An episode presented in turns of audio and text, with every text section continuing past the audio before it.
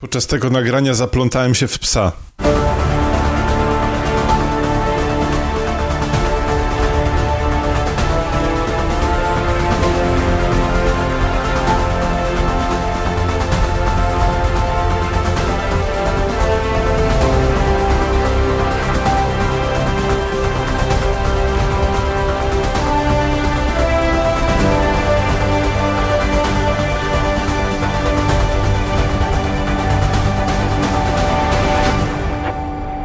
Cześć czołem, witajcie w specjale rozgrywki N7 Day 2017. Jest to już drugi specjal o Mass Effectie, mam nadzieję, że nie ostatni, a ze mną ponownie są Anna Nowak Hej. oraz Piotrek Modzelewski, No hej. ale jest też trzeci gość, Paweł Płocharski. A witam, witam. Ja nazywam się Grzegorz Wojewoda i dziś będziemy marudzić o Mass Effect Andromeda, a także zastanawiać się nad przyszłością serii. Ja tak sobie myślę, kochani, że nie ma sensu wracać do oryginalnej trylogii, bo o niej trochę porozmawialiśmy rok temu. Zresztą Nawet bardzo porozmawialiśmy. nawet bardzo. Ja pamiętam też, były, że były takie komentarze, że w ogóle ten cały nasz specjal to był do kitu, bo nie poruszyliśmy połowy rzeczy, które powinniśmy poruszyć. No nie da się niestety. Chyba, że musielibyśmy siedzieć 5 godzin zamiast dwóch. No i ja tak sobie myślę, że w związku z tym, że na tapecie ostatnio była Andromeda i jest to dużo świeższy temat, to porozmawiamy sobie głównie o tym dzisiaj. I pierwsze moje pytanie do Was wszystkich, zaczniemy od Ani, jest takie, czy w ogóle spodziewałaś się jakiejkolwiek kontynuacji w tej serii? Tak, spodziewałam się. Niestety nie z takich pobudek w stylu BioWare chce nam dać ciąg dalszy, tylko z pobudek takich, że Electronic Arts potrzebuje kasy. E, ale spodziewałam się, że coś się na pewno pojawi i można się było prędzej czy później e, doczekać jakichś informacji, czy to będzie gra, czy nie gra. No i nam obiecano Andromedę. No, No i tak. Znaczy, ja byłam optymistycznie nastawiona, bo myślałam sobie, że skoro było tyle krytyki w kwestii innych gier BioWare'u, które wyszły, jak na przykład Inkwizycji, to że troszeczkę pójdą po rozum do głowy, posłuchają fanów. No, jak wyszło, no to ci, co grali, to wiedzą. no tak, no ale w momencie, w którym, w momencie, w którym usłyszeliśmy o tym, że w ogóle Andromeda powstaje, to już pojawiły się, że tak powiem, sprzeczne głosy, bo część ludzi mówiła oczywiście, że obo oni bardzo chętnie zagrają w sequel, natomiast część ludzi yy, nie tyle, że miała obawy o jakość produktu, bo to zawsze można mieć, natomiast zastanawiała się nad sensem takiego sequela. No pierwsze przekazy były niejasne. Piotrek, ty pamiętasz, jakie były pierwsze newsy na temat tej gry? Pierwsze newsy na temat tej gry były bardzo enigmatyczne i Bóg jeden wiedział, co z nich wyjdzie. Natomiast e, tutaj taki mały spoiler, który się pojawił jakoś, nie wiem, ze dwa tygodnie temu, ponieważ BioWare się przyznało, że początkowo Andromeda miała się nie nazywać Andromeda i miała być prequelem opowiadającym o wojnie z Turianami, więc gratuluję im decyzji, którą podjęli, bo Ja też by gratuluję było genialne. oficjalnie. Genialne ludzie. Nie wiem, kto im to doradził. ja też nie, ale Electronic studiu- Arts. Prawdopodobnie, tak. Czy takie Armia były w ogóle Ciemności. pierwsze przesłanki w pierwszych, pierwszych informacjach i przeciekach, że to będzie prequel i wtedy wszyscy powiedzieli mmm, wojna z Turianami i faktycznie to był dobry pomysł. No teraz już wiemy, że nie wszyscy tak uważali, ale, ale kontynuuj Piotrze, proszę. To Mój znaczy, Excel ja- ja twierdzi, że to nie wyjdzie. Tak. Ja natomiast nie pamiętam tych takich pierwszych, pierwszych newsów, ponieważ się zdaje, że w ogóle pierwsze zapowiedzi tej gry były w takiej formie, że pani Jennifer Hale, która podkładała głos pod panią Shepard, powiedziała nam o tym, że wyruszamy w ogóle w przyszłość i że jakby celem ludzkości jest podbój, więc zapowiadało się fajnie. Był taki wspaniały montaż, który składał się z różnych urywków z eksploracji z kosmosu z czasu zimnej wojny, no a potem niestety okazało się, że to nie do końca tak wygląda i że ta eksploracja kosmosu tak, ale lecimy trochę dalej, tak, jeżeli chodzi o odległość, jak i o czas i no to się nam trochę odbiło czkawką. Paweł, Ja absolutnie nie spodziewałem się y, kontynuacji historii Sheparda. To znaczy, ja bym mogłem chcieć, bo byłem bardzo związany z tą serią, bo jednak e, te trzy gry to jest jaki przełom czasu? Ile lat? E, Nie Ta pamiętam. trylogia oryginalna? chyba od całkiem spory kawałek 2007 czasu. Do 2012. Więc można było się zżyć z tymi bohaterami i z tym wszystkim, z całym uniwersum, więc yy, yy, ja przyznam szczerze, że byłem otwarty na wszelkie ich pomysły, po prostu wierzyłem, że po tym jak zbudowali tak bogaty świat, tyle, tyle raz, jak tam każda planeta, każdy układ, wszystko było tak szczegółowo opisane, to mogli, jak dla mnie, spieprzyć wszystko. Mogło być beznadziejne strzelanie, skakanie, zwiedzanie, wszystko, ale wiedziałem, że po prostu takiego uni uniwersum nie da się spieprzyć, bo oni po prostu dostali gotowca. I szczerze mówiąc, byłem trochę jednak zaskoczony, e, gdy dostałem informację, że to ma być taki stuprocentowy start od zera, tak? Now, nowa w ogóle, nowe miejsce, nowe rasy i tak dalej. I ja, ja no tak trochę posmutniałem, że jakby chcą bardzo mocno zakopać to, co było tworzone latami i to, co się sprawdziło i to, co było fajne.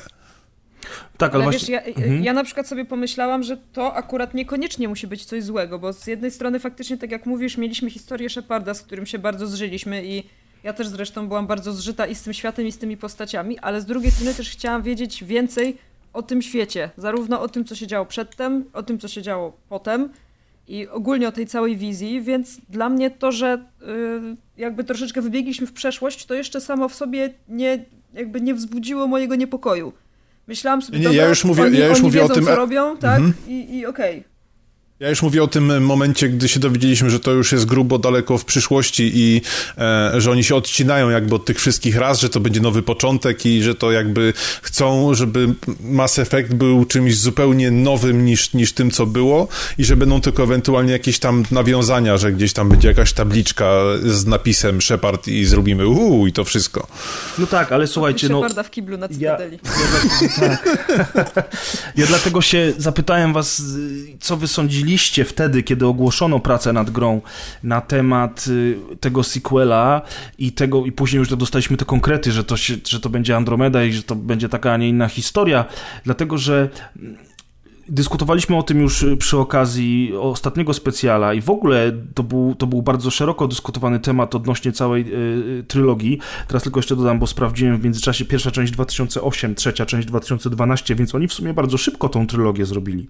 Y, w każdym razie ta, dla mnie ta, ta, ta historia zawsze miała pewną klamrę, spójny temat, zamknięcie, tak jak Matrix, jak trylogia Matrixa.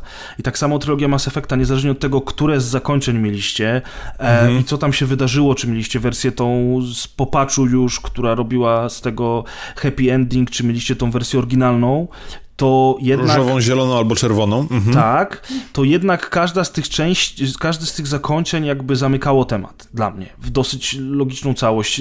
Ja tak. dlatego wolę, rozmawialiśmy o tym zresztą rok temu, ja dlatego wolę zdecydowanie oryginalne zakończenia od tych y, różowych, które wymusili fani, dlatego że tamte wszystkie zakończenia były tak naprawdę złe.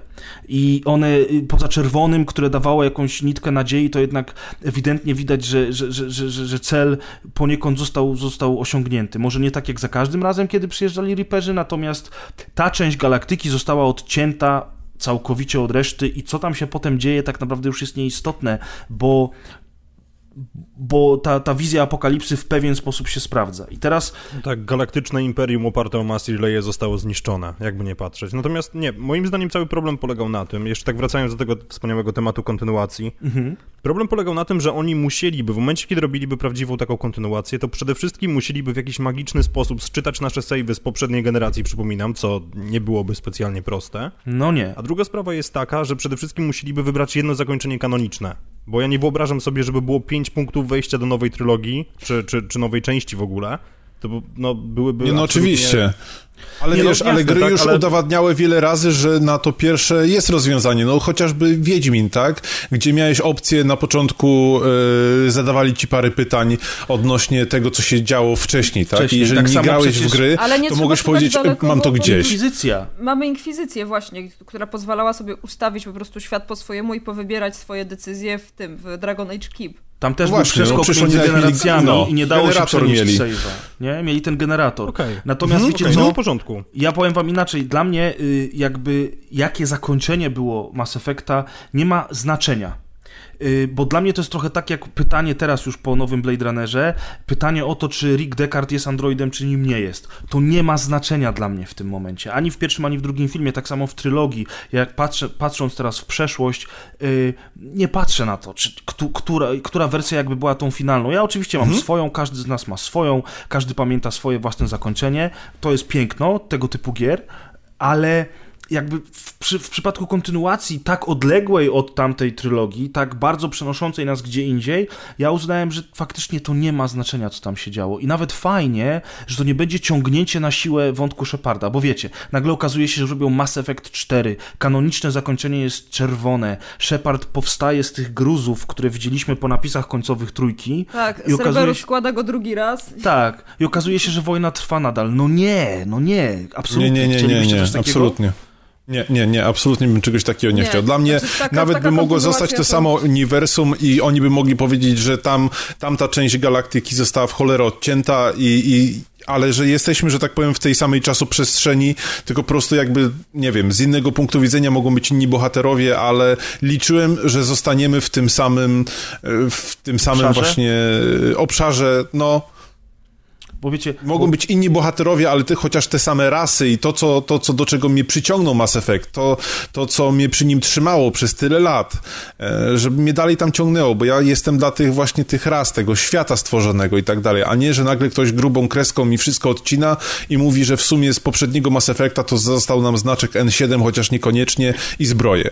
Ale zobacz, znaczy, ale wiesz... zobacz, że oni na siłę zabrali na tą wycieczkę większość ras, które ty znasz i tak naprawdę w Andromedzie i to, to jest mój największy zarzut, do tego potem przejdziemy, masz to samo, co miałeś w oryginalnej trylogii. Czyli de facto twoje obawy, y, jakby obawy twoje i obawy producentów prawdopodobnie też, że właśnie ludzie będą mieli takie obawy jak twoje, zaowocowały tym, że, te, że są te arki i że wszystkie te rasy poleciały do, do Andromedy. Kumasz? No tak, ale wiesz, problem polega na tym, że zabranie garstki wybrańców z jakiejś rasy niekoniecznie gwarantuje to, że zostanie zabrana cała ta rasa, czy ich dziedzictwo, bo jednak to jest więcej niż tylko suma jakichś tam randomowych postaci, które plączą ci się po statku, z którymi nie możesz za bardzo nawiązać dialektu jakiegokolwiek, więc no to jest takie, to jest taki półśrodek, bo mieliśmy wspaniałe uniwersum, które było przecież porównywalne z tym, co zostało wykreowane na potrzeby Gwiezdnych Wojen na miły Bóg. I nagle się okazuje, że dobra, to weźmiemy sobie 50 tych, i oni niech lecą i wprowadzimy im dwie inne rasy zamiast tego wszystkiego. Dokładnie. I, no, to jest, no, no, jest to fatalne wiem, to, jest to jeszcze, I to jeszcze nie oszukujmy się, że te, te dwie nowe rasy, które zostały wprowadzone, to swoim skomplikowaniem się nie umywają do ras, które no to, to już wcześniej. w ogóle, to, to nawet, to jest zupełnie osobny ja, ja temat. Ja mam wrażenie, że, że to były takie rasy wrzucone właśnie na odwal się w stylu zróbmy coś nowego, opierajmy tak. się na tym, co mieliśmy, ale dorzućmy coś nowego, żeby nie było, że nic nie ma. Tak, no. sam zamysł jest y, genialny y, w swojej prostocie. Odcinamy się totalnie od trylogii, ale zachow zachowujemy pewne y, takie y, rzeczy, które, które łączą nas z tamtą trylogią. Ja sobie myślę tak, wysłali Arki, to, to były te y, takie, to był ten etap zapowiedzi gry, kiedy już było blisko premiery, ale nadal nie było pewne dokładnie o co chodzi i oni mówią, wysłano Arki, które mają zbadać inną część galaktyki, ponieważ nastąpiła inwazja Reaperów i to jest jakby taki, wiecie, no, takie szalupy, szalupy bezpieczeństwa. Wysyłamy, wysyłamy tego Mojżesza w tej łódce żeby on przeżył. Mhm. I ja sobie myślę, ale to jest zajebisty pomysł. I liczyłem bardzo mocno na to, że trafimy do takiej części galaktyki, w której byli Reaperzy i wszystko zniszczyli, albo trafimy gdzieś dalej to do, by było do świata Reaperów, prawda? Albo nawet nie, mhm. nawet trafimy faktycznie w jakieś zupełnie nowe miejsce, ale ci Reaperzy będą nas ścigać, bo jednak jesteśmy pewnym brakującym elementem układanki, który powinien zostać zniszczony. I to, to by mnie właśnie super. dziwiło, dlaczego żniwiarze nie y, ścigali tych ark. Czy, czy to jest. Y, nie wiem, nie, nie, nie znalazłam wyjaśnienia w grze. Znaczy żniwiarze teoretycznie ale... zostali pokonani, prawda? W trzeciej części. Ale wiesz, nie, nie, nie w momencie, kiedy arki wyruszały, tak? Nie no, tak. arki wyruszały przed wydarzeniami z trójki w ogóle, więc arki wyruszają, arki wyruszają w trakcie pierwszej części bodajże i oni nawet nie wiedzą, czy w trakcie dwójki, więc oni nawet sobie nie zdają sprawy z tego, jak duże jest zagrożenie ze, ze, ze strony Reaperów i cała ta ich ekspedycja tak naprawdę jest tylko i wyłącznie ekspedycją podróżniczą. Oni będą odkrywać nowe terytoria. Nie czytałeś. Czego nie czytałem? Nie czytałeś, bo w grze jest wzmianka o tym, że część ludzi wiedziała o tym i zdawała sobie sprawę, ci, Tak. którzy stali za tym programem. Ojciec, y, czyli stary Ryder też o tym wiedział i generalnie... Nie, że- nie, nie, nie, tam chodzi o inną osobę, która nigdy nie jest wymieniana z imienia i z nazwiska, aczkolwiek krążą pewne domniemania, że był to niejaki Illusive Man. No Człowiek, come on. iluzja. Tam już bardziej bezpośrednio nie dało się tego powiedzieć. Nie no jasne, wiecie, ale chodzi o to, że dużo ciekawsze było, dużo ciekawsza byłaby ta ekspedycja, gdyby wszyscy na statku byli świadomi tego, że to, co jest za nimi się skończyło. Tam nastąpił Armagedon, oni nie wiedzą, kto wygrał, ale oni wiedzą, że, że są ostatnimi jednostkami w ogóle ze swoich ras, że to jest, że to jest desperacka próba uratowania wszelkiego życia na, na, w kosmosie, nie na Ziemi. Oni nie wiedzą, co będzie dalej. No, Wiecie, w naszej galaktyce już nie przesadzajmy. no, no, no dobrze, w naszej galaktyce. Tymczasem okazuje się, że oni sobie robią tururururu, no lecimy, no fajnie, no będziemy zdobywali nowe, nowe światy. I jest No, mnie tak samo ten motyw e, wysłania ARK też mnie do końca nie przekonał, bo wiesz, ty mówisz, że to jest fajne połączenie dla takich osób jak ja, które chciało mieć nawiązanie do tam, do tego uniwersum, tylko że w momencie, gdy ja wiem, że zostało wy, wysłanych tam ileś tam specjalistycznych e, ARK, gdzie każda z nich był, była wyposażona w odpowiednią ilość osób z danej rasy i że każdy to jest wybraniec, wiesz, który chce być nastawiony na przygodę, eksplorację i tak dalej, to strasznie spłycili całe to uniwersum, które właśnie było bogate w tym, że każda z tych ras, tak jak nawet ludzkość jest, że każdy jest inny, wiesz, każdy ma inny charakter i tak dalej, a tutaj nagle dostajemy, że na każdej arce jest wybranych tam ileś tam set osób i oni wszyscy są, prawda, cudowni, wspaniali niesamowici, bo przeszli jakieś tam turboszkolenie, co później w ogóle i tak nie ma żadnego odniesienia do rzeczywistości, jak No się wiesz, okazuje. ale gdybyśmy wysyłali kolonizatorów na Marsa w jedną stronę, to też wybraliby tylko wybitne jednostki. Tak, no oczywiście i dla, no... Ja to rozumiem z tego punktu widzenia, natomiast y, mnie to nie przekonało z punktu takiego widzenia, wiesz, że ja patrzę na to, że są, y, że jest nawiązanie do tych ras, które były zróżnicowane, tylko że po prostu mam y, 500 przedstawicieli rasy jakiś tam, nie wiem, Turian czy kogokolwiek i oni wszyscy są zajebiści. Rozumiesz, że, że nie ma taki, takiego zróżnicowania charakterów, jak, jak dawało to możliwość, gdy zostajemy w tym naszym, y, w naszej części kosmosu i, i, i wszyscy próbują żyć i jakoś przetrwać. Znaczy wiesz, jest zróżnicowanie charakterów, bo jak ty dolatujesz na miejsce, to już się okazuje, że pierwsze statki doleciały rok przed tobą. Aha, w ogóle spoilery, nie? Ale to ja już mówiłem na poprzednim specjalu, że generalnie No to- rzecz biorąc Spoilery specjale, będą. specjale muszą być No spoilerowe. Ciężko by było. I w opisie oczywiście No. też się to znajdzie, więc może jeżeli ktoś jest wrażliwy, to, to nie, y, to, to To nie nie odpali. słucha. Tak, Do widzenia. Przesłucha, natomiast no sorry, nie będziemy owijać w bawełnę, bo to nie ma sensu. Wtedy w ogóle odcinek, kiedyś tak się próbowało robić na pierwszych specjalach i to faktycznie można. Potem się przechodzi do części spoilerowej, ale to człowiek zapomni, co chciał powiedzieć, zwłaszcza jak jest nas y, teraz y, cztery osoby, to już w ogóle bez sensu jest się bawić w jakieś takie uniki. Także spoiler, uwaga, po 16 minutach i 53 sekundach, uwaga, spoilery. No i do, dolatuje, ta pier... do, dolatuje ten nasz rider, czy rodzina riderów wręcz dolatuje sobie na miejsce. Okazuje się, że od roku już jest budowana stacja kosmiczna na kształt Cytadeli, że w ogóle wszyscy zdążyli się już pokłócić, że są jakieś jednostki, które wszczęły bunt i zaczęły na własną rękę kolonizować te planety, czyli jakby tam są, Paweł, różnice w charakterach i nie wiem, w, w motywacjach tych, tych, tych osób, natomiast naprawdę po roku i okazuje się, że na każdej planecie, do, No. do której dolecisz, są już ludzie, są już, nie wiem, kto tam jeszcze był, Asari, tak? I cała reszta tego patatajstwa, wszyscy już tam siedzą i w ogóle mają swoje Wiecie, to, to bazy. nie było najgorsze. Najgorsze w tym wszystkim było to, że po przyleceniu do Andromedy wszyscy, absolutnie wszyscy zaczęli chorować na straszną, ale to absolutnie straszną chorobę twarzy. Ja wam powiem, ale ja wam powiem, że z perspektywy czasu, te parę miesięcy, które minęło od premiery, ja już wtedy byłem troszeczkę sceptycznie nastawiony do, do, do tego, do, do, do, tej całej afery, natomiast po, pozwolę wam zacząć i wytłumaczyć, o co chodzi, więc Piotrek, skoro już zacząłeś, to powiedz, bo może nie każdy jest świadom afery yy, twarzowej. Afery twarzowej. To dokładnie. Afera twarzowa wywodzi się stąd, że mieli, zostaliśmy przyzwyczajeni przez poprzednie trzy części Mass Effecta do pewnego standardu, jeżeli chodzi o wykonanie techniczne tych gier. I po spotkaniu kilku postaci, różnej maści oczywiście, w Mass Effect Andromeda okazało się, że niestety, ale osoby, które zostały zatrudnione do skonstruowania całego riga twarzy i tego, jak ta twarz będzie się poruszała w trakcie e, mowy, to chyba byli studenci. I problem polegał na tym, że niestety te twarze były no, trochę tak jak wyciosane z drewna, I... To, to, nawet nie tyle, że wycieszane z drewna, ale mimika twarzy była absolutnie nierealistyczna. Postaci miały tak nienaturalnie otwarte oczy, bardzo szeroko. E, w ogóle mięśnie twarzy nie działały tak, jak powinny, więc e, całość wyglądała nawet nie tyle, że komicznie, co trochę przerażająco momentami. No tak, no i zdarzało się tak, że brwi naszego rozmówcy zaczynały nagle tańczyć, bo miały takiego, taką fanaberię. Miałem nagraną taką wspaniałą cutscenkę właśnie z PS4, gdzie moja postać jest, jest wybór kwestii dialogowej i moja postać się uśmiecha, uśmiecha się coraz szerzej, szerzej, szerzej i nagle jest reset do stanu neutralnego i znowu szerzej, szerzej i tak jest kółko. Mam tak minutę nagrane, więcej nie wytrzymałem. Natomiast to było tyle kontrowersyjne, że potem się jeszcze okazało, że Niektórzy dostali wersje płytowe tej gry przed premierą i grali w nią bez łatki, która się pojawiła w pierwszym dniu i okazywało się, że te animacje twarzy przed spaczowaniem były lepsze. O wiele Więc... lepsze.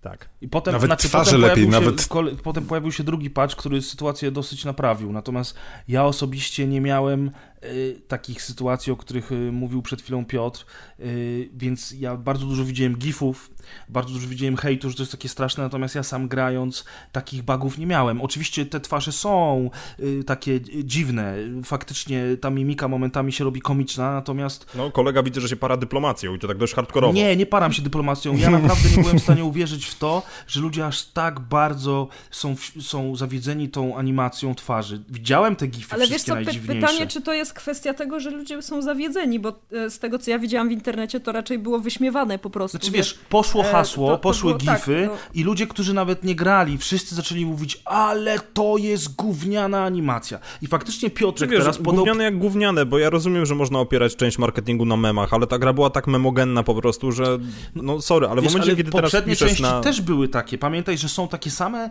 gify z Shepardem, który robi dziwaczne miny, nie? I faktycznie Albo one są, obraca są... mu się głowa o 360 stopni. To jest mój ulubiony tak. bug. Wiesz, zobacz na to, co się dzieje w Falloutach od Bethesdy na przykład. Także okay, ja... tak, tylko wiesz, tutaj mieliśmy po prostu straszne nagromadzenie z tego względu, że był hype, było bardzo dużo osób, które się, które jakby oczekiwały na tą grę i w momencie, kiedy weźmiesz pod uwagę wszystkie poprzednie trzy części, ja nie bez powodu nazywam pierwszego Mass Effecta Mass Defectem, bo hmm. ja chodząc po barierkach na Cytadeli potrafiłem się zespawnować na szczycie Normandii, która była zaatakowana, więc wiesz... To, A to trochę zazdroszczę, to trochę bym chciał tam zobaczyć, jakbym grał w teraz. Ja mam, ja mam nagrania robione jeszcze aparatem, który przystawiałem do ekranu. 640 na 480 na Xboxie 360, bo jeszcze wtedy nie było tego magicznego nagrywania jak spawnuję się przy suficie na Cytadeli i spadam na platformę, na której stoi wielka rzeźba Kroganina. To, Więc... Żeby, nie, żeby, okay. nie, nie, nie, żeby, że tak powiem, nie, nie wprowadzać teraz wojny platformowej, bo nie o to mi chodzi. Natomiast nie wiem, z czego to wynika, że ty na konsolach miałeś takie problemy, ja, ja, albo ja mam takiego farta, bo jak ja słyszę o bugach w grach bardzo często, tego typu bugach, to ja prawie nigdy na nie nie trafiam. Yy, oczywiście ja, tak ja, teraz, ja, teraz, nie powiem, że tych błędów nie było, bo ja widziałem miliony nagrań i, i rozmawiałem ze znajomymi, teraz Piotr Piotrek sam potwierdza, że miał takie jaja w, w Andromedzie. Natomiast mnie to aż tak bardzo nie, nie, nie uderzało, jak, jak ludzie podnieśli krzyk w tym temacie. I powiem wam, że... Ja wiesz co, to też, to też może wynikać z tego, jak przechodzisz gry, bo ja mam taką głupią tendencję, nie wiem, to, to się chyba nazywa syndrom beta testera, że ja po prostu próbuję zrobić wszystko i wszędzie. Żeby zepsuć. I pamiętam nawet, tak, bo ja pamiętam, że w pierwszej części Destiny spędziłem 4 godziny próbując przejść przez ścianę i mi się to w końcu udało, bo trzeba było odpowiednio sobie tego konia magicznego przywołać i, i wtedy się przenikało przez ścianę. Natomiast ja lubię włazić tam, gdzie nie powinienem i no może też właśnie stąd wynika fakt, że wywołuje takie różne dziwne przypadłości. No to wiesz, to jest co innego. A Paweł, co ty chciałeś powiedzieć jeszcze w kwestii tej mimiki, bo, bo, bo cały czas nie, nie dajemy ci dojść do głosu.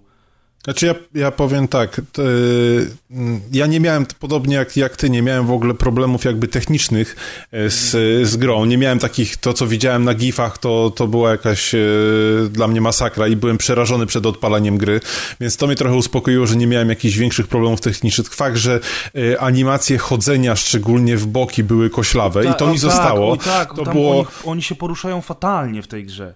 To, to był nie, cały czas niewydzialny mechaniczny byk między nogami, nieważne od, od płci. Natomiast y, y, Mass Effect Andromeda jest jedną z pierwszych gier, gdzie miałem straszny problem z kreatorem postaci. Bo ja niestety mam taki uraz w głowie, że zawsze staram się robić bohaterów y, jakąś tam powiedzmy na swoją podobiznę. Nie zawsze można zrobić tak grubych, ale to już inny temat. E, ale, ja się poddałem, a, wiesz, przestałem robić w kreatorze. Subtelny autopocisk. Ale, ale ale tutaj nie byłem w stanie i do tego stopnia, że jak spędziłem chyba półtorej godziny na stworzeniu swojego, swojego bohatera, to byłem z niego tak niezadowolony, że po dwóch godzinach skasowałem save'a, dałem pada mojej dziewczyny, dziewczynie i powiedziałem, zrób mi postać żeńską i ja te, tą Andromedę muszę przejść tak jakby twoją postacią, którą ty mi stworzysz i ja założę, że ona jest właśnie ta wybrana, bo mi te presetowe y, te presetowe e, ludki z Playboya absolutnie się nie podobały. Po prostu no, nie byłem w stanie na nich patrzeć, że po prostu... E, Ale wiesz no co, no ja też, też miałam duży problem z kreatorem postaci, tylko że... Znaczy, może nawet nie z kreatorem postaci. Ja zaczynałam Andromedę trzy razy. I za każdym razem zaczynałam ją inną postacią, bo myślałam, mm. że to, że ja nie mogę się wczuć w tę grę, to jest wina tego, że wybrałam sobie złego bohatera. I z racji tego, że całą trylogię przeszłam Shepardem mężczyzną, to na początku wrzuciłam sobie defaultową postać tego tam Ridera i mówię, okej, okay, tak będę grać, ale nie byłam w stanie, bo to po pierwsze był ten moment, kiedy jeszcze yep. E, animacja twarzy była słaba, więc strasznie mi to, mnie to wyrzucało z, uwaga, ulubione słowo, imersji. E, a po drugie... Zanurzenia, Anno. Zanu, zanurzenia. E, a po drugie, to myślę sobie, no Jesus. no dobra, może te postaci różnią się między sobą i jak zagram kobietą, to będzie mi się lepiej grało. No i wtedy zrobiłam coś, czego nigdy nie robiłam w Mass Effectie do, do, aż do niedawna. Zrobiłam sobie właśnie postać na swoje podobieństwo, tylko że to niczego nie zmieniło. W sensie nadal nie mogłam się wczuć w tę historię, ale mówię sobie. Ale udało ci się w ogóle zrobić postać na twoje podobieństwo? Przecież ten kreator jest tak okropny, w miarę. że Wiesz, każda miarę... postać, którą ja zrobiłem, wyglądał jak Arab. Każdy. Powiem ci tak, moja postać jest, jest całkiem spoko, ale wygląda jakby miała permanentnie kluski w gębie. W sensie takie ma bardzo pistołowate policzki. Nie, ale to w, w ogóle. To ale, ale ja jest bym spoko. Nie, nie, nie ma pierogi. kreatorze, słuchajcie, ja, ja rozegrałem trzy albo cztery godziny. Przeszedłem cały ten wstęp i zrobiłem parę screenshotów i stwierdziłem, że wrzucę na, na Facebooka, się pochwalę Ha, pamiętam moją postacią to. i wszyscy powiedzieli, ja pierdolę, jaki brzydal. Ja tak patrzę na tą moją postać, mówię, ty no ma te oczy trochę wyłupiaste, no może tak jest taki trochę, mówię, Kurczę. Nie, mówię, dobra, spróbuję jeszcze raz. I potem spróbowałem jeszcze paro, parokrotnie. Nie dało się nic zrobić. Nic się nie dało zrobić. W ogóle sam fakt, że na przykład ten nasz, ten nasz y, główny rider, defaultowy, ma jakiś zarost na twarzy. On ma taki chłopięcy zarost, y, ale ma. Straszny ma ten ale zarost. Ma. A ci goście, no. których ja robiłem sami, to wyglądali jakby się pomalowali markerem na twarzy, wiesz. Nie jest tylko kwestia zarostu, wiesz, tak, ten, ten zarost wygląda trochę tak, jakby też po prostu chwycił jakiś taki wspaniały papier, który ma dużo dziur i następnie mu pomalował, tak, żeby żeby wyglądało, że coś mu rośnie. No on taki Ale dla mnie większy problem z jeszcze gorzej niż Keanu Reeves, nie? Z tym zerostem ma na tych policzkach. Tak, tak, tak, tak. Chociaż nie, Keanu to ty szanuj. Ja, no, proszę, no. do kogo ty mówisz, chłopie? Jasne, że ja szanuję Keanu, natomiast... W każdym razie, nie, dla mnie główny problem z Alexem Riderem polega na tym, że on nie wygląda jak człowiek, który leci podbijać galaktykę. Dokładnie Alex Rider tak. nie wygląda, on wygląda jak, jak gość, spotykasz. który ci poderwie twoją żonę, jak będziesz miał 40 lat. No. On wygląda jak gość, Ktoś, który miał robić... żonę? On, nie. on wygląda tak jak każdy człowiek, którego spotykasz w kolejce przed tobą w Starbucksie, nie, który prosi o podwójne On, on, się, on się nazywa Scott. Czemu mówimy Nie Alex? bo jego ojciec nazywa się Alec Ryder. A, Aleksa to szanujcie. Alex był... Oni nawet te imiona ja mają miałem... takie generyczne. Sara, no. w ogóle Scott. Scott.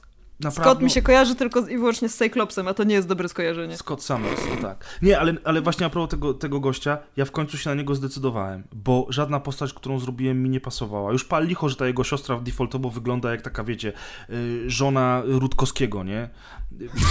Botox, no, no tak, właśnie, szukałam dobrego porównania, ale to jest bardzo dobre okay. porównanie. No, i generalnie, ale on faktycznie, wiecie co mi najbardziej mi przeszkadza? Że on jest takim młodym gnojem.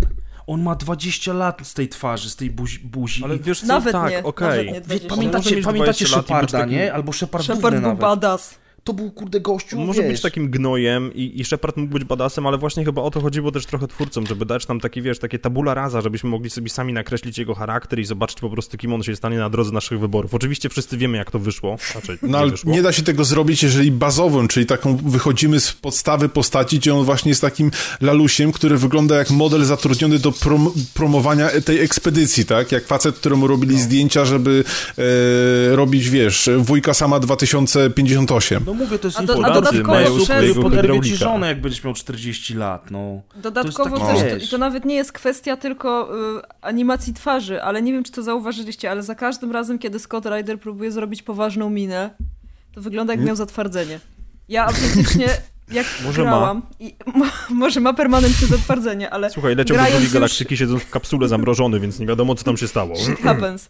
Albo doesn't happen, nieważne. Albo W każdym- właśnie nie. W każdym razie ja jak grałam nim pierwszy raz, a przegrałam nim dobre trzy godziny, to i, i to już po patchu. E, miałam wrażenie autentycznie, że on przez cały czas ma takie nienaturalnie ściągnięte brwi i tak patrzy jakby z podełba, ale w taki sposób, jak robili to moi koledzy w podstawówce, jak chcieli pokazać, że są groźni. I, i tak no i to w świetnie opisuje tą w ogóle nie, postać. Nie, nie było żadnej powagi w tej postaci. I to, już- to już nawet nie chodzi o to, że on musi być poważny, mroczny, zły i w ogóle, tylko zero powagi. Y, Patrzysz na takiego człowieka i myślisz sobie, co on robi na tej misji?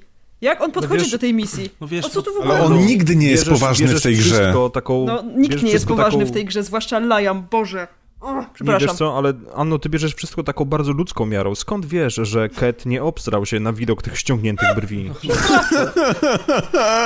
Natomiast, Nie wierzę, na pewno by tak- się obstrali. natomiast w obronie naszego bohatera powiem, że głos mi się jego podobał. I miał fajny głos. Zupełnie nie pasował do jego twarzy, ale... I on miał dobry głos i siostra miała dobry głos. Tak, i oni byli w ogóle fajnie wydaje, zagrani, tak. jeżeli chodzi o, o, o- głosy. Ale nie jeśli Do chodzi voice actingu absolutnie nie będę się czepiać. Do voice actingu samego aktorzy byli w większości, jeżeli ktoś miał być bardzo irytujący, to był bardzo ir- irytujący i głosy były świetnie podobierane. Tutaj nie mam się do czego przyczepić. O dialogi to jest w ogóle inny zupełnie temat. jest o dialogach, to ja bym mogła książkę napisać Znaczy, nie, w Andromedzie, ja- naprawdę. voice Wypisywałam sobie acting co lepsze. kontra jakość samych wypowiadanych dialogów, no to wiadomo, musimy to rozdzielić grubą kreską, nie? Bo No tak, tak. jak dostajesz taki tekst do przeczytania, to, to i tak cud, że oni wszyscy wiecie, w jakiś Ale tam to nawet, sposób to brzmią. nawet nie jest kwestia tekstu do przeczytania, wiesz, ja mam wrażenie, że jak oni już to nagrali, to ktoś w pewnym momencie wziął i stwierdził, nie, to jest za długie, wytnijmy jedno zdanie z tej wypowiedzi, nikt nie zauważy. Tak, tak. I to, Losowo. i w ogóle, Losowo, Ja tak. tak Losowo. często, tak, Co tak, trzeci ten, wyraz. ten wybór, to Wycinamy było, co trzeci wyraz, panowie.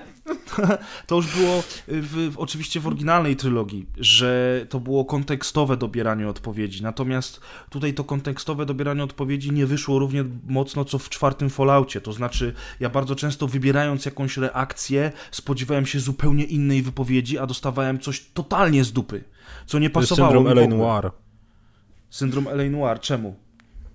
W w L.A. Noir jest taka wspaniała scena, kiedy przesłuchujesz staruszkę i są różne opcje dialogowe i pamiętam, że jedna z nich jest taka łagodna, tak jakbyś chciał ją nakłonić do tego, żeby jej zeznania były bardziej szczere i w momencie, kiedy wybierzesz tę opcję, która teoretycznie jest taka miła i potulna i życzliwa, to ten cały Phelps, czy jak mu tam wstaje z krzesła i krzyczy do niej "Pay you old hag. Haha, okej. Więc no jeżeli się nazywa kogoś starą wiedźmą, to wydaje mi się, że to jest właśnie ten graniczny moment. No tak, no właśnie to jest to, to jest ten problem. Faktycznie w L.A. Noir też były takie przecież smaczki. No i tu jest, tu jest to uproszczenie, które ma nam dać filmowy efekt, a które owocuje czymś zupełnie odwrotnym, bo my się nie możemy wczuć w tym momencie w, w zabawę, bo przecież mówimy, ej, ale ja nie, ja nie chciałem tego powiedzieć. Tylko jestem zwolennikiem jednak dawania całych kwestii, y, które potem po, postać wypowie, no ale niestety takie, a nie inne czasy mamy. No i właśnie, bo już nie będziemy teraz się w, zanurzać w szczegóły dialogów, które są, powiedzmy sobie umownie, takie sobie, y, ale ja mam wrażenie... Delikatnie to powiedziałeś. Delikatnie, tak, ale no w końcu to jest święto N7, no jednak nie zniszczmy tej Ale, legendy totalnie. ale wiesz co, bo znaczy, ja bym chciała dodać jedną rzecz, bo, bo teraz Mhm. o tym pomyślałam, a, a taka jest prawda w sumie, że z pierwszych trzech części jest bardzo dużo tekstów, które pamiętasz do dziś. E, Każdy bohater w swojej wypowiedzi zawierał swój charakter. E, Może nie w każdej, tak? Ale, e, tak, właśnie pierwsze o czym pomyślałam to było had to be me, someone else might have gotten it wrong, tak? I, i są takie teksty, które wypowiesz i od razu wiesz, kto je wypowiedział w, w, w trylogii oryginalnej, tak? A w Andromedzie nie potrafię sobie przypomnieć ani jednej kwestii, która by mi zapadła w pamięć. To jest absolutna Nic prawda. ani zabawnej, ani E, smutnej, ani, tak, poważnej. E, Znaczy, pamiętam, nie pamiętam treści, ale pamiętam, że były żenujące żarty i pamiętam, w których były momentach, ale żaden bohater też nie zapadł mi na tyle w pamięć, żebym potrafiła do niego przyporządkować po pierwsze jakieś bardzo prominentne cechy charakteru, a Mhm. poza tym, że z definicji na przykład ten był dobry, ten był gorszy, ten był niezdecydowany, ten był trochę zabawny, ale to tak jak wiecie, takie postaci z generatora. E, Tak. Podczas gdy dialogi dla bohaterów w pierwszej trylogii były tak pisane, że każdy miał nawet swój sposób wypowiedzi inny. Inaczej się wypowiadał Kaidan, inaczej się wypowiadał James Vega w trójce, inaczej się wypowiadał Garrus, inaczej konstruowali zdania. i, wy, i inaczej je wypowiadali. A tutaj mam wrażenie, że wszystko jest jak od szablonu, w sensie w Andromedzie. I to mi najbardziej przeszkadzało w tym, żeby jakąkolwiek postać polubić. Bo skoro Ja oni, się- mówiąc o tym, jakby co się tam dzieje w tym świecie, tak, w tym miejscu, gdzie oni są, mam wrażenie, że nie podchodzą do tego poważnie, to jak ja mam do tego podchodzić poważnie? Dokładnie tak. Ja muszę się do czegoś przyznać. Ostatnio po raz pierwszy w życiu obejrzałem e, serial, jeden z odcinków serialu Przyjaciele. I po pierwszym odcinku, jak go obejrzałem, to stwierdziłem, Jezus Maria, przecież to jest Mass Effect Andromeda. Dlaczego? Naprawdę, dla mnie Andromeda, z całym szacunkiem dla serialu Przyjaciele, ale to jest taki sitcom. Ja w ogóle nie czułem tam żadnej powagi, żadnej, nawet Aha, jak oni jechali gdzieś na jakieś, wiesz, mega ważne rzeczy i w ogóle odkrywamy kosmos, poznajemy nowe rasy, to wszystko takie, wiesz, ha, ha, ha, ha, o, ho, ho, hi, hi, hi, Ale hi, słuchaj, hi. to sam początek przecież, ja, ja do tej pory pamiętam, jak bardzo to mnie wybiło w ogóle z czegokolwiek, gdzie wracamy po pierwszej misji na statek, na Tempest i e, jest tam mowa o tym, tak, przeżyliśmy, coś tam, wszystko nam się udało. I nie zginęliśmy. No, było bardzo ciężko, ale wspólnie, wspólnymi siłami sobie poradziliśmy. I przeżyliśmy. Ja po prostu nie wiedziałam, w co ja gram. Tak, ale tam jest dużo takich właśnie dialogów. A to, to, był prawda. sam początek. To był sam początek. Albo jak się pierwszy raz I pojawia tak Kiwi. zostało przez 100 która ma- godzin. Tak, która ma jakby po pojawia się, skacze na tego naszego bohatera, coś mówi. Mam wrażenie, że brakuje tam jakichś dwóch zdań, mówi zupełnie coś innego i bohater nawiązuje do jej wypowiedzi, której nie ma. To, jest takie, ja nie wiem, jak ja coś piszę, to dialogi to jest dla mnie zawsze najważniejszy punkt czegokolwiek. A tutaj mam wrażenie, że faktycznie ktoś tak zrobił, że stwierdził, wycinamy co trzecie zdanie na randomie, tak? Po prostu, żeby tego było mniej, bo, bo jest za dużo. Ja myślę, Nie zmieści się na płycie, tnimy. Ja myślę, że oni się pogubili się przede na wszystkim ze scenariuszem i, i z reżyserią w momencie, w którym ktoś powiedział, słuchajcie, robimy z tego open world. A, I to, to swoją tego- drogą. do tego tak, chciałem to, to dążyć. drogą. Y, że jakby modą było tutaj, już nie pamiętam w jakim kontekście to padło przed chwilą, a propos postaci bodajże i tego jaka jest moda, to tak samo właśnie moim zdaniem y, ta gra padła ofiarą mody na sandboxy i trylogia nie była nigdy sandboxem. Ona miała bardzo rzadko otwarte huby. To były głównie Cytadela, takie miejsca, gdzie się robiło Mhm. wolniejsze questy, ale to wszystko było też Ale dosyć same wąskie. questy były mocno liniowe. tak, a same questy fabularne były mocno liniowe. I teraz, gdybyśmy rozbili Andromedę, ja się właśnie tak nad tym zastanawiałem w trakcie grania, że jeżeli rozbilibyśmy Andromedę i podzielili ją na wątek główny, ten z ketami, dobrze mówię, tak? Tak. I na całą eksplorację i wątki poboczne, które są bardzo kiepskie, to wątek główny jest super.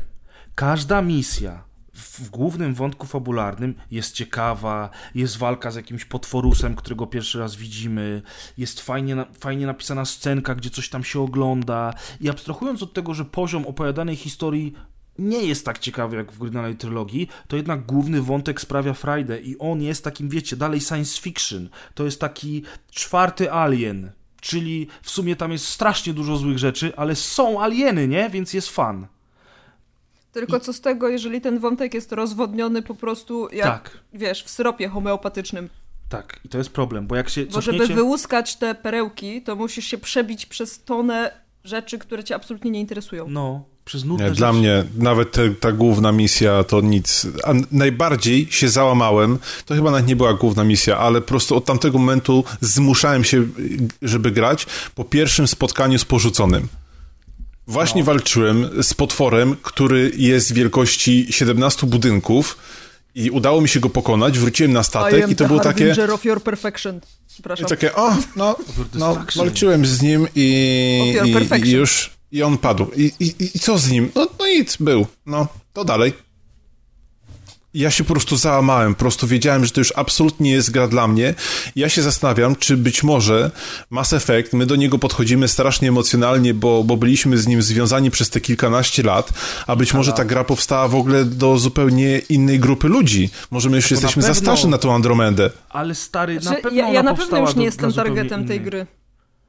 Ale słuchajcie, ale tutaj w ogóle to nie ma w ogóle o czym dyskutować, że ta gra nie powstała dla nas, tylko z drugiej strony jednak y, robi się kolejne jakieś tam sequele, rebooty i, i, i prequele starych marek, które powracają i można zrobić to w taki sposób, że zachęci się starych i nowych y, graczy.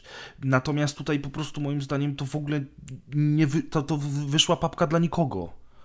Bo No. tutaj ewidentnie widać, że był główny wątek i ten wo- główny wątek został poszerzony o eksplorację, która przez to musiała dostać jakieś aktywne poboczności i questy poboczne i aktywne zadania są nudne i są byle jakie rozmemłane. Spędzamy mnóstwo czasu na tej eksploracji, na poruszaniu się tym łazikiem, który miał być taki wspaniały, ale koniec końców, no co z tego, że się lepiej jeździ niż w jedynce? Co z tego, że ten samochód ma lepszą fizykę? Jeżeli...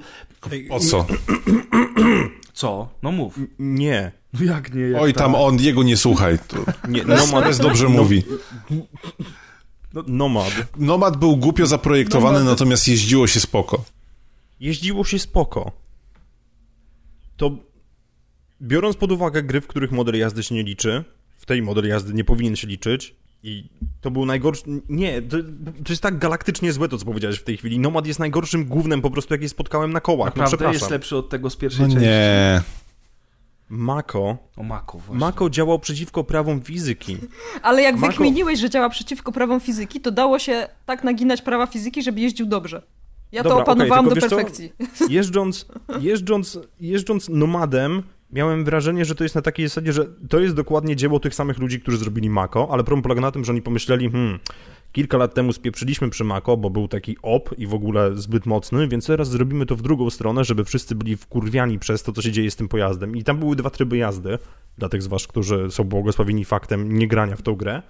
Były dwa tryby jazdy i w momencie, kiedy wjeżdżaliśmy w jakiś taki bardziej hardkorowy teren, to trzeba się było przełączyć w ten tryb napędu 6 na 6 Tak. To problem polega na tym, że w momencie... Trzeba było jechać zazwyczaj. Tak, i zwykle chodziło o to, że w momencie, kiedy zaczynałeś... To, było, to jest po prostu najgorsze na świecie, bo miałeś górkę, pod którą i, wyrobiłeś sobie pewnego rodzaju pęd i wiesz, że podjedziesz pod tą górkę, bo No. jedziesz wystarczająco szybko. I Jest sucho i twardo. Tak jakby na, twoi, na, twoim, na twoim nomadzie nagle materializował się Ryszard Kalisz i po prostu zwalniało się do dwóch na godzinę i musiałeś przełączyć się w tryb na 6 na 6, bo inaczej byś nie podjechał. moda, proszę. Wtedy zagram drugi raz w Andromedę, obiecuję. Ryszard Kalisz. Pop. O, To tak. będzie w DLC darmowym. No, w każdym... Darmowym, No, uważaj, zrobią- bo EA ci da darmowe DLC. no wszystko, co, co było... Zaraz potem jak zrobią skrzynki. No chwila, moment, ale wszystko, co było skrzynki, to już są od trzeciej części przecież. Na- Natomiast, Nie takie skrzynki. Nie, natomiast tak, y, nie takie skrzynki. Darmowe były dodatki do trójki w multi, teraz też są darmowe, oni zresztą nadal rozwijają, ale do tego przejdziemy, także tam coś tam za darmo było. Te dwie osoby, które tam siedzą, bo ich nie wypuścili, okej? I co, co, co? Te dwie osoby, które tam siedzą, bo ich nie wypuścili. Te, które zostały, tak, i muszą biedaki No. robić dalej. No dobra, okej, pojazd ci się nie podobał, y, Piotrek. Y, Ja mam trochę inne zdanie, ale on mi nie przeszkadzał, natomiast y, to nie jest tak, że mi się świetnie nim jeździło. Absolutnie nie. I ta eksploracja tych planet była strasznie upierdliwa, bo był jakiś cel i ja bardzo często nie mogłem go za cholerę znaleźć. Ania, ty też tak miałaś, czy, czy tobie Tak, nie, nie tak, sprawiało ja się-? Czekajcie, coś mi się odłączyło. To nie był mikrofon. Halo Anna, halo, tracimy cię. Podtrzymująca życie w kosmosie. Nic takiego. Halo, halo.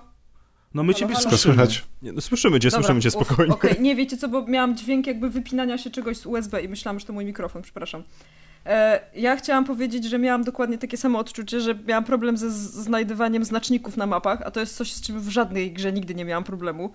I zastanawiałam się, czy problem jest ze mną, czy z grą, ale skoro ty też miałeś teraz taki problem, to może jednak nie tylko ze mną. No, Eksploracja była nudna. Ja lubię open worldy, bardzo lubię, lubię zbierać różne pierdoły, ale ta eksploracja była szalenie nudna. Była może z jedna misja związana z open worldem, która mi się osobiście podobała. E, Z Nomadem nie miałem żadnych problemów, poza tym, że był idiotycznie zaprojektowany, bo te dopalacze, które jarały mu koła, to, było, to była już gruba przesada. E, I ten... e, Po prostu była technologia gumy, której nigdy nie zrozumiesz. Właśnie, to była ta To lepsza były gumy guma. turbo, które zostały zostawione pod ławką. No, wyprzedziłeś mnie, no tak. Tylko skąd oni uzyskali taki czarny kolor? Dodali barwnika No. spożywczego. Była technologia Reaperów, no proszę, stary cię, tam człowiek zagadka już dawno temu to... Zagadka? Ja dobrze mówię, jak on się po polsku nazywał? Człowiek iluzja. Iluzja. Człowiek iluzja. Właśnie. Człowiek człowiek też iluzja. Grałeś No, to było słabe. Co, ja, ja, ja wymazałem chyba z pamięci całą trylogię po tym Słusznie. po Andromedzie. A nie, to niesłusznie. Bo teraz ja się cieszę, ja się cieszę że, że, że wy tak wszystko pamiętacie. Piotrek tutaj rzu- rzuca nazwami jak z rękawa. Ja w, w trakcie oczywiście tego, jak trylogia powstawała i, i po tym, jak się skończyła, to ja wszystko miałem jak w małym paluszku. Natomiast powoli zaczyna mi to wypadać z głowy. I chyba właśnie To trzeba zagrać kolejny raz w trylogię. nie chce mi się. Czas na wiesz? remaster. Właśnie, właśnie ta Andromeda miała, miała y, wskrzesać we mnie na nowo miłość do tej serii. Ja oczywiście strasznie Ojoj. Mass Effecta i bardzo chciałem, żeby ta Andromeda spowodowała, że ja ją przejdę i powiem, okej, to jest teraz lecę od nowa z trylogią, bo teraz sprawdzę rzeczy, które mi pokazała Andromeda i ona nawiązała do tylu wydarzeń z oryginalnej trylogii na przykład, powiedzmy, że ja chcę, albo w ogóle po prostu. Świetnie To by było cudowne. Natomiast to, co zrobiła Andromeda lepiej od trylogii, i tutaj absolutnie możecie się ze mną kłócić, nie pozwolę, wytnę wasze kwestie po prostu w tym specjalu, jak, jak się ze mną nie zgodzicie, to system walki. Czemu? Teraz taka Cisza. Powiedzieć to, czy mnie wytną? Powiedzieć to, czy mnie wytną? To są właśnie te wycięte kwestie. Ten ja podcast miał trwać 3,5 godziny, sprawdzajcie to. To ja powiem, ja skoro już tak zacząłem, to powiem. Mi się bardzo system walki podobał, różnorodność broni, yy, fakt, że może tych mocy nie było za dużo nowych, ale jednak czucie tej walki, ja grałem biotykiem, więc mia miałem te wszystkie mo moce biotyczne, które były w poprzednich częściach, plus parę nowych i ogólnie rzecz biorąc, ten aspekt gry mi się strasznie podobał. A wam? Nie. No następny punkt. Ja może, ja może powiem tak, e, żeby, żeby nie było, że nikt się nie wypowie, może nawet nie, nie będziesz mówcie, musiał mówcie, no dajcie, dajcie, E, no, o po to tu system jesteśmy. walki to był, to był system walki z trylogii na sterydach, tak troszeczkę. Myślę, że można o tym powiedzieć, bo e, z jednej strony, ja- jak ja na przykład grałam na padzie w, w trylogię i miałam wszystko już rozkminione, jak się ruszać, jak coś robić, to tutaj można było to nadal zastosować i to wskakiwało automatycznie. Chociaż automatycznie wskakiwał mi też skok wiary z Assassin's Creed w Uncharted, jak się przesiadłam szybko na inną grę. E, ale jakoś tak w miarę udało się to przenieść i było dużo fajnych dodatków, więc nie wiem, czy system był lepszy. Znaczy trudno, żeby nie był lepszy technicznie, zważywszy na to, że trochę lat minęło jednak od, od czasu, kiedy, kiedy y, mieliśmy trylogię. Nie no, można Ale- było skakać. A, tak, sorry. Ale w trójce też można było skakać. Nie. W niektórych momentach. No, tak samo jak w jedynce można było wspinać na obiekty. Tak, W niektórych momentach. ale, ale można było. Można E, było też skakać windą. Tak, zwłaszcza to tu szanuj. w, w windzie to ja najczęściej miałam glicze i kiedyś jechałam tą windą 20 minut, zanim się zorientowałam, że to glitch i że oni nie wyjdą już z tej windy. To jak z tą walką? Smutne. E, Mi się fajnie walczyło. W sensie to, to, to wszystko było takie fajne i satysfakcjonujące, tylko że e, to jest ten sam problem, który dla mnie miała taka gra, która się nazywała Prototype. Co z tego, że ma fajną walkę i co z tego, że można sobie poskakać po budynkach, a nic z tego nie wynika. Mhm. I sama Ja nie bardzo ci rozumiem, o co sama- chodziło. Przecież Alex Mercer był ubóstwiany przez niektórych ludzi. Nie znam takich. Przez niektórych. Mind you, niektórzy ludzie lubią też patrzeć na dziecięcą pornografię, więc to nie jest wykładnie. Jezus, O matko. Porównanie. Generalnie O Boże. Gdzie, gdzie Alex Panie panowie, podcast! pornografia? Tak, dobrze powiedziałeś podcast, zapraszam na padtv.pl.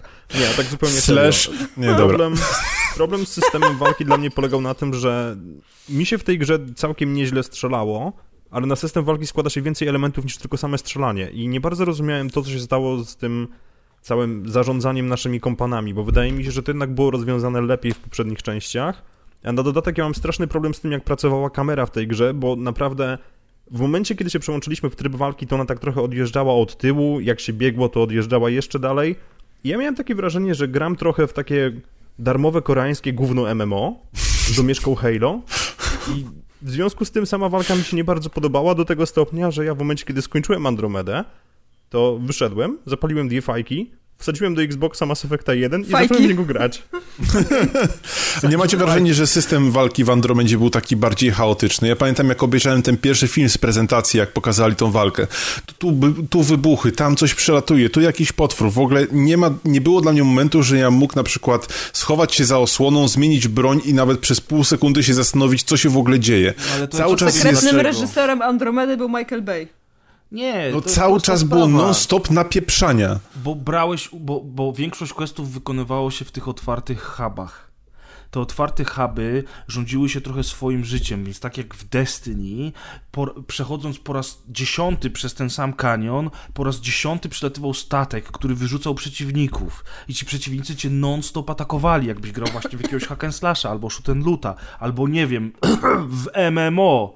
I to są, to są właśnie te naleciałości współczesnych gier, ta moda, która spowodowała, że Andromeda jest jaka jest. I to jest, ja się z tą absolutnie zgadzam, że tam było chaotycznie pod tym względem, że tam co chwilę coś, jakiś potwór przebiegł, coś tam się znowu, ktoś się zrespawnował i tak dalej, i tak dalej, to już na ostatnim, wiesz, pasku energii próbowałeś uciekać, nagle się okazało, że zabił cię jakiś wielki kosmiczny, nie wiem, dinozaur, który tam na tej planecie takiej śmiesznej um, lesistej, ja już nie pamiętam jak ona się nazywała. Wszystkie były śmieszne. No właśnie, bo to, Ale nie wszystkie były lesiste. Do tego zaraz przejdziemy do planet, bo to też jest bardzo ciekawa rzecz a propos tych planet, jak bardzo nie został wy, wy, wykorzystany potencjał odległej galaktyki, ale jeszcze a propos No walki. Sky. Nie no dobra, no bez przesady, nie? No dobra, ale jeszcze a propos walki. Ktoś jeszcze chciałby coś dodać na, na temat y, tego systemu, czy nie? Nie. Wszyscy, tak? Nie. Paw, y, Pawłowi się podobało, y, a Piotrkowi się nie podobało.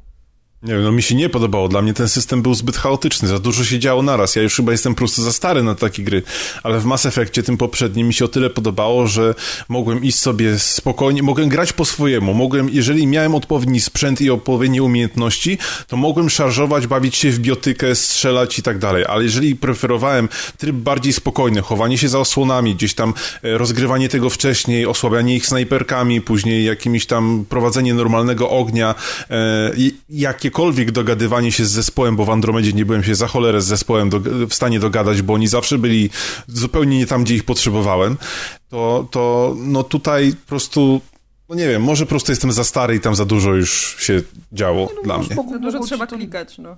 Mogło ci to nie przypaść do gustu. No ja, ja będę bronił samego systemu walki, natomiast faktycznie ten chaos na polu bitwy często się zdarzał, tak jak powiedziałem, moim zdaniem on z tego wynika. Pamiętajcie też o tym, że w, w trylogii Mass Effecta y, m, konstrukcja etapów była korytarzowa. I zazwyczaj mieliśmy... Zupełnie inna. Tak, mieliśmy zazwyczaj przeciwnika tylko przed sobą.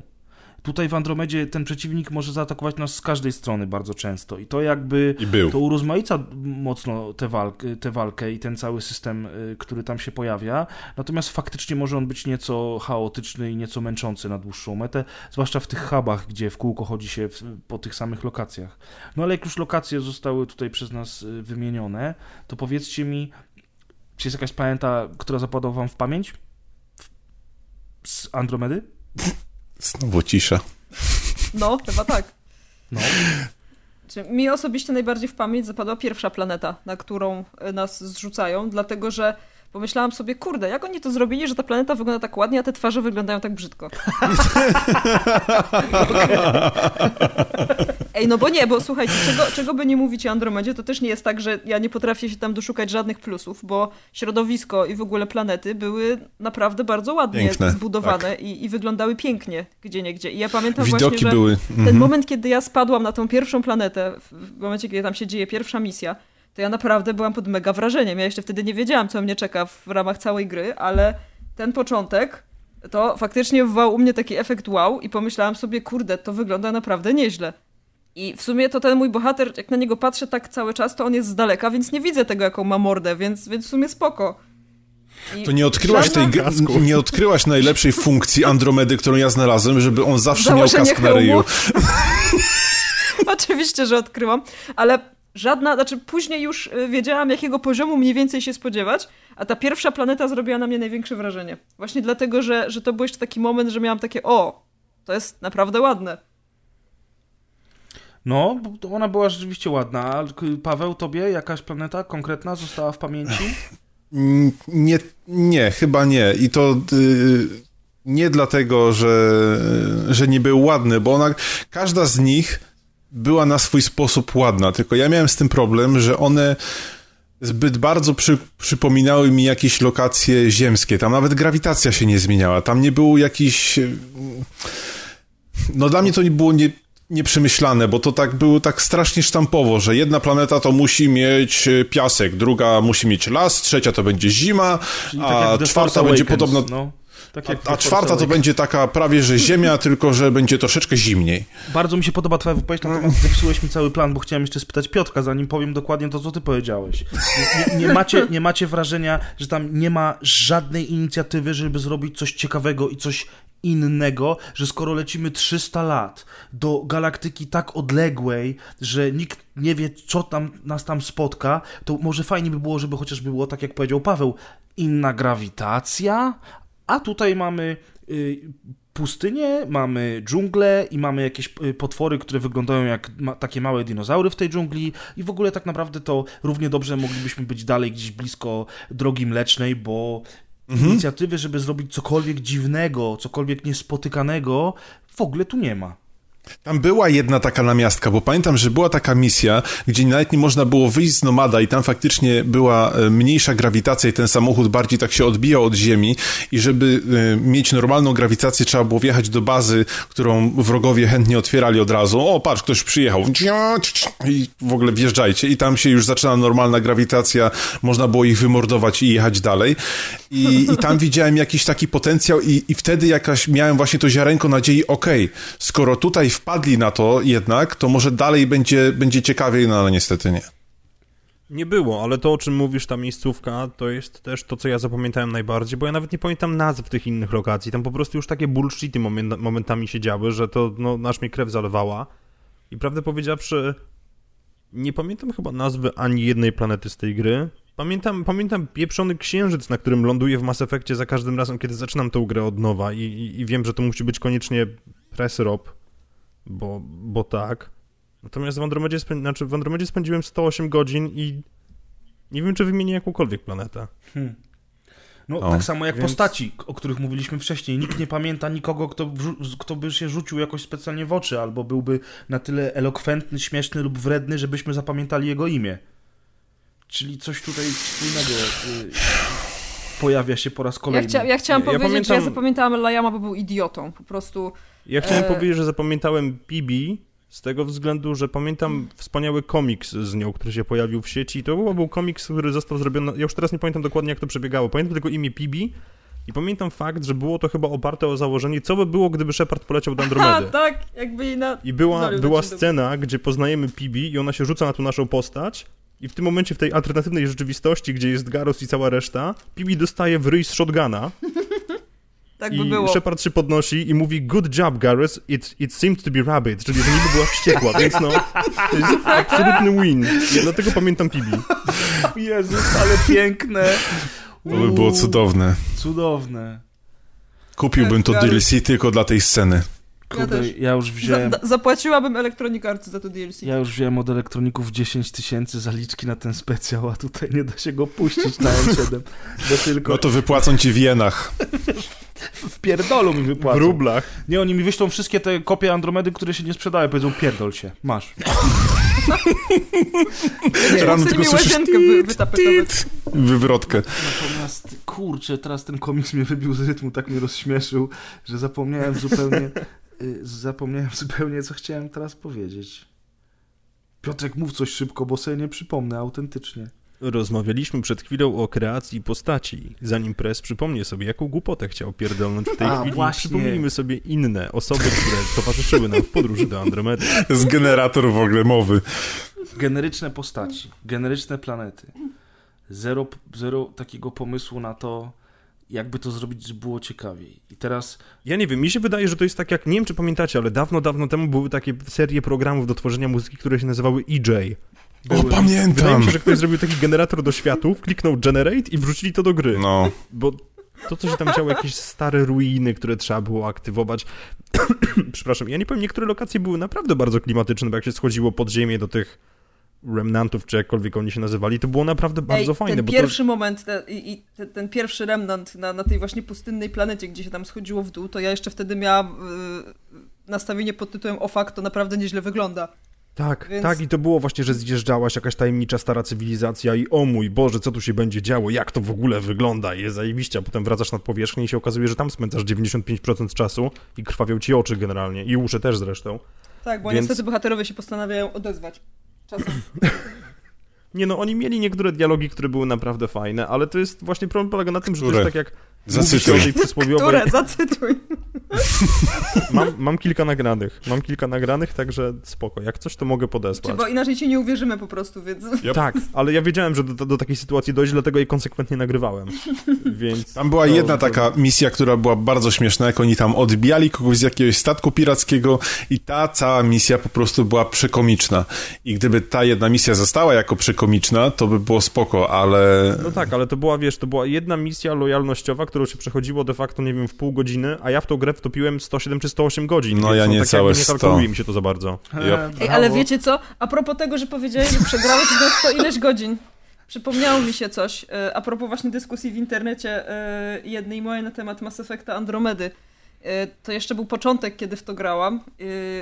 I, I to był sam początek też, kiedy ta gra się pojawiła i ludzie mówili, tak, nie grałeś, to się nie wypowiadaj, e, nie wiesz jak to jest naprawdę, opierasz swoją wiedzę na memach z internetu, po czym kiedy ja stwierdziłam, nie no, ale ja już przegrałam w to jakieś 10 godzin, to po co grasz 10 godzin w grę, która ci się nie podoba? Tak, tak, to dyskusja standardowa była. Where's, where's the logic? Ja byłem, ja byłem jedną z tych osób, które broniły gry. I broniłem jej w trakcie grania.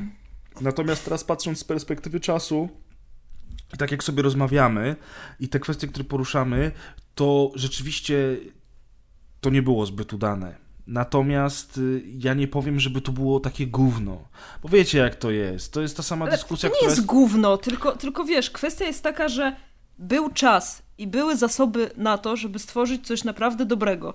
A dostaliśmy grę, która jest co najwyżej średnia. I to jest średnią grą i jest bardzo słabym Mass Effectem. I myślę, że tu jest, tu leży problem. No tak, Właśnie, bo gdyby ta gra tak ogromny. nazywała się Podróż w kosmosie 1, to byłaby zupełnie inaczej przeze mnie odebrana niż jak ona się nazywa Mass Effect Andromeda, bo jednak Tak. nazwa dla mnie zobowiązywała i gdyby ta gra się nazywała Podróż w kosmosie 1, to ja bym stwierdził, hmm, no taki Fajne. mocny średniak, coś tam było kolorowo, trochę się postrzelało, było chaosu troszeczkę, ciekaw jak wyjdzie im druga część, pewnie wiele rzeczy po poprawią, ale nie w przypadku, gdy to się nazywa Mass Effect. Ale wiesz, że gdyby ta gra się nazywała Podróż w kosmosie 1, to by nigdy nie wyszła, nie? O to Wiem. chodzi. A, a nie wiem, cierpiałbyś jakoś bardzo z tego powodu? Nie, nie cierpiałbym, ja tylko mówię o tym, że wiesz, że w, tej, że w tej chwili po prostu no, robi się tylko i wyłącznie sequele i przywraca się znane marki, no bo musi być nazwa i to jest ten problem, o którym właśnie mówimy, że, że to się faktycznie mogło inaczej nazywać i być trochę nie, inną grą, chociaż z Nie, no drugiej wiesz, powiedz strony to ludziom od Horizona, którzy zrobili nowe IP i wyszło im to naprawdę bardzo Horizon. dobrze, więc jakby gdyby... Horizon, Problem polega na tym, że ta gra Forza? gra się po prostu nie broni. Horizon, nie Forza. Y, Horizon. Y, Horizon Zero Dawn.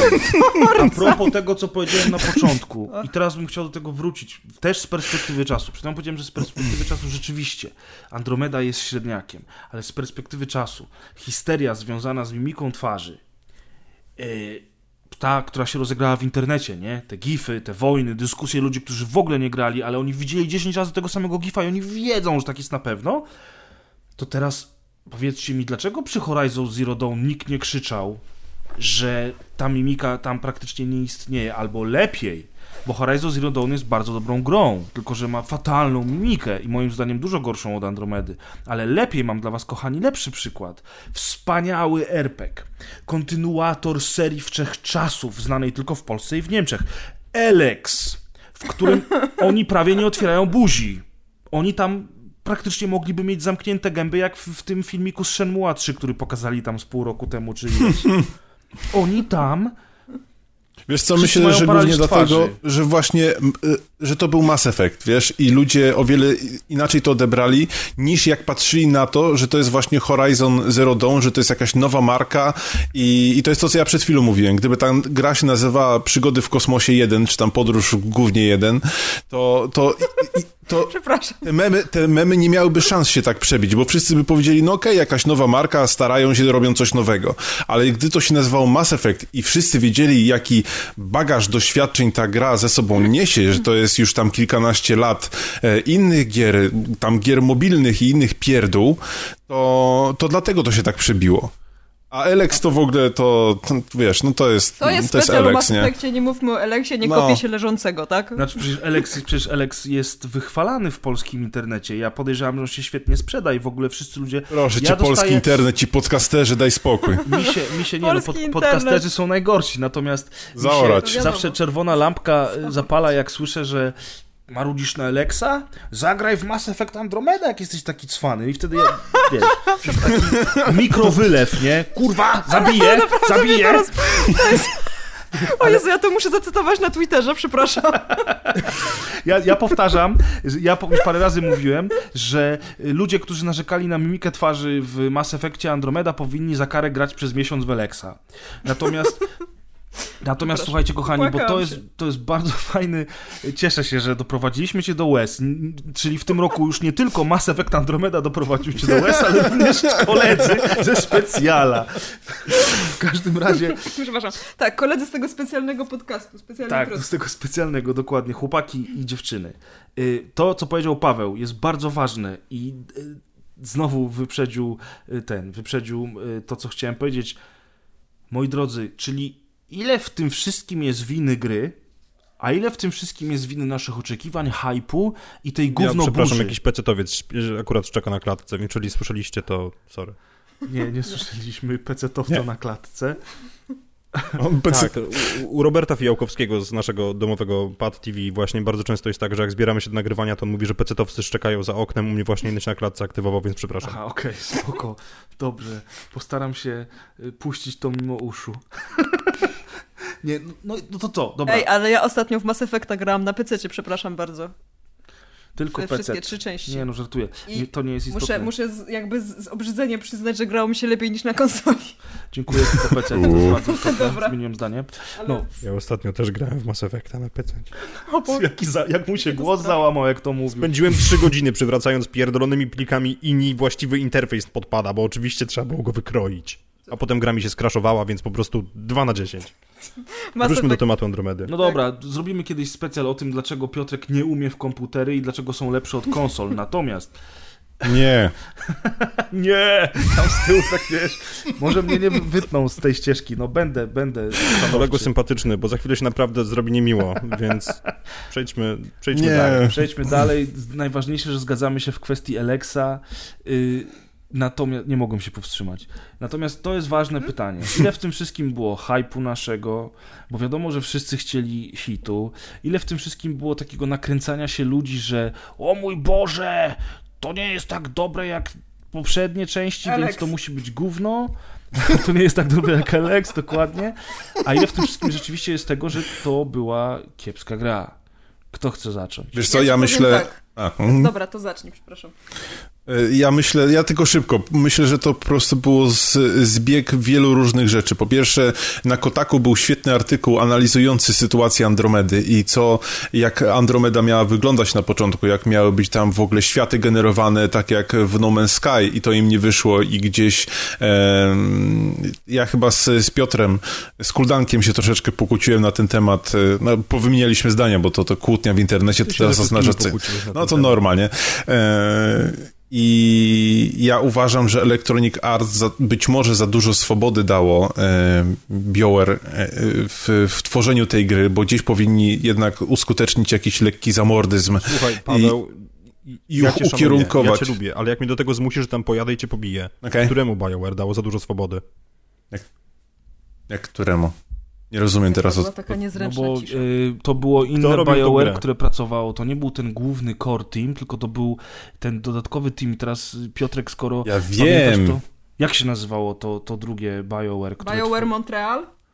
Tak. Okej, no właśnie. Ja wiem, tylko chodzi o to, że w momencie, gdy oni wiedzieli, bo artykuł Kotaku polegał na tym, że e, okazało się, że oni w pewnym momencie skapnęli się, że ten cały system, który oni tworzyli tam powiedzmy dwa czy trzy lata z generowaniem światów i generowaniem ogólnie wszystkiego nie działa. E, No i w tym momencie też jest rolą wydawcy i albo mówi, dobra, to spadajcie i w ogóle grę przekładamy pięć lat i, i, i się walcie, albo róbcie na szybko byle co, byle wyszło. I w połączeniu z hypem ludzi, bo, bo jak się okazuje Mass Effect e, był całkiem popularną grą, bo miał całkiem sporą liczbę fanów, miał, e, no to, to efekt musiał być jaki, jaki, jaki był. I to tyle, co mam do Nie, no powiedzenia. tak, no oczywiście, wiesz, wtopili za dużo kasy, za dużo lat pracy, za dużo poszło już w marketing, ludzie wiedzieli, że gra powstaje trzeba było ją dokończyć. Natomiast teraz nie no nie, bo właśnie wychodzi na to, że oni musieli zacząć od początku. Bo skoro im system nie wyszedł, bo jeżeli ta gra miała się opierać na tym, że lecimy na jakąś planetę i ona zanim dolecimy do niej, to się generuje i się tworzy właśnie jak w No Man's Sky i ten system nie zadziałał, więc w pewnym momencie Electronic Arts już wiedział, że tych pieniędzy nie odzyska, bo system, który został stworzony przez firmę X, bo zaraz ten się na mnie obrazi, yy, yy, nie zadziałał, no to oni musieli podjąć jakąś drastyczną decyzję i moim zdaniem podjęli mimo wszystko złą, bo, bo stwierdzili, dobra, to róbcie cokolwiek, byleby wyszło. No tak, no wiesz, ja ci powiem szczerze, może, może to i dobrze, że nie zrobili drugiego No Man's Sky, bo byśmy mieli, wiesz, Drugie No Upo- Man's Sky. upośledzone dinozaury, tak, ale, ale faktycznie to, co oni zrobili, też nie wyszło. To jest, to jest problem dzisiejszych czasów, że wszędzie próbuje się wpychać te, te, te otwarte światy, te generowane proceduralnie światy, crafting, zbieractwo i survival kosztem Skrzynki. fabuły i liniowości. Teraz jakby... Ale to jest, to jest właśnie to, o czym ja chciałam powiedzieć. Co pamiętacie z trylogii? Czy pamiętacie sposób, w jaki była prowadzona rozgrywka? Czy pamiętacie to, jak się strzelało? Czy raczej pamiętacie ikoniczne momenty, kiedy na przykład żniwiarz napieprza w ziemię laserem? Oczywiście, ja że tak, Pamiętacie- wydarzenia. wszystko. Pamiętacie momenty fabularne? W sensie, co Znaczy, jest dla wszystkie was nazwy bardziej zapomniałem, takie, więc co, co jest nie dla was wszystko.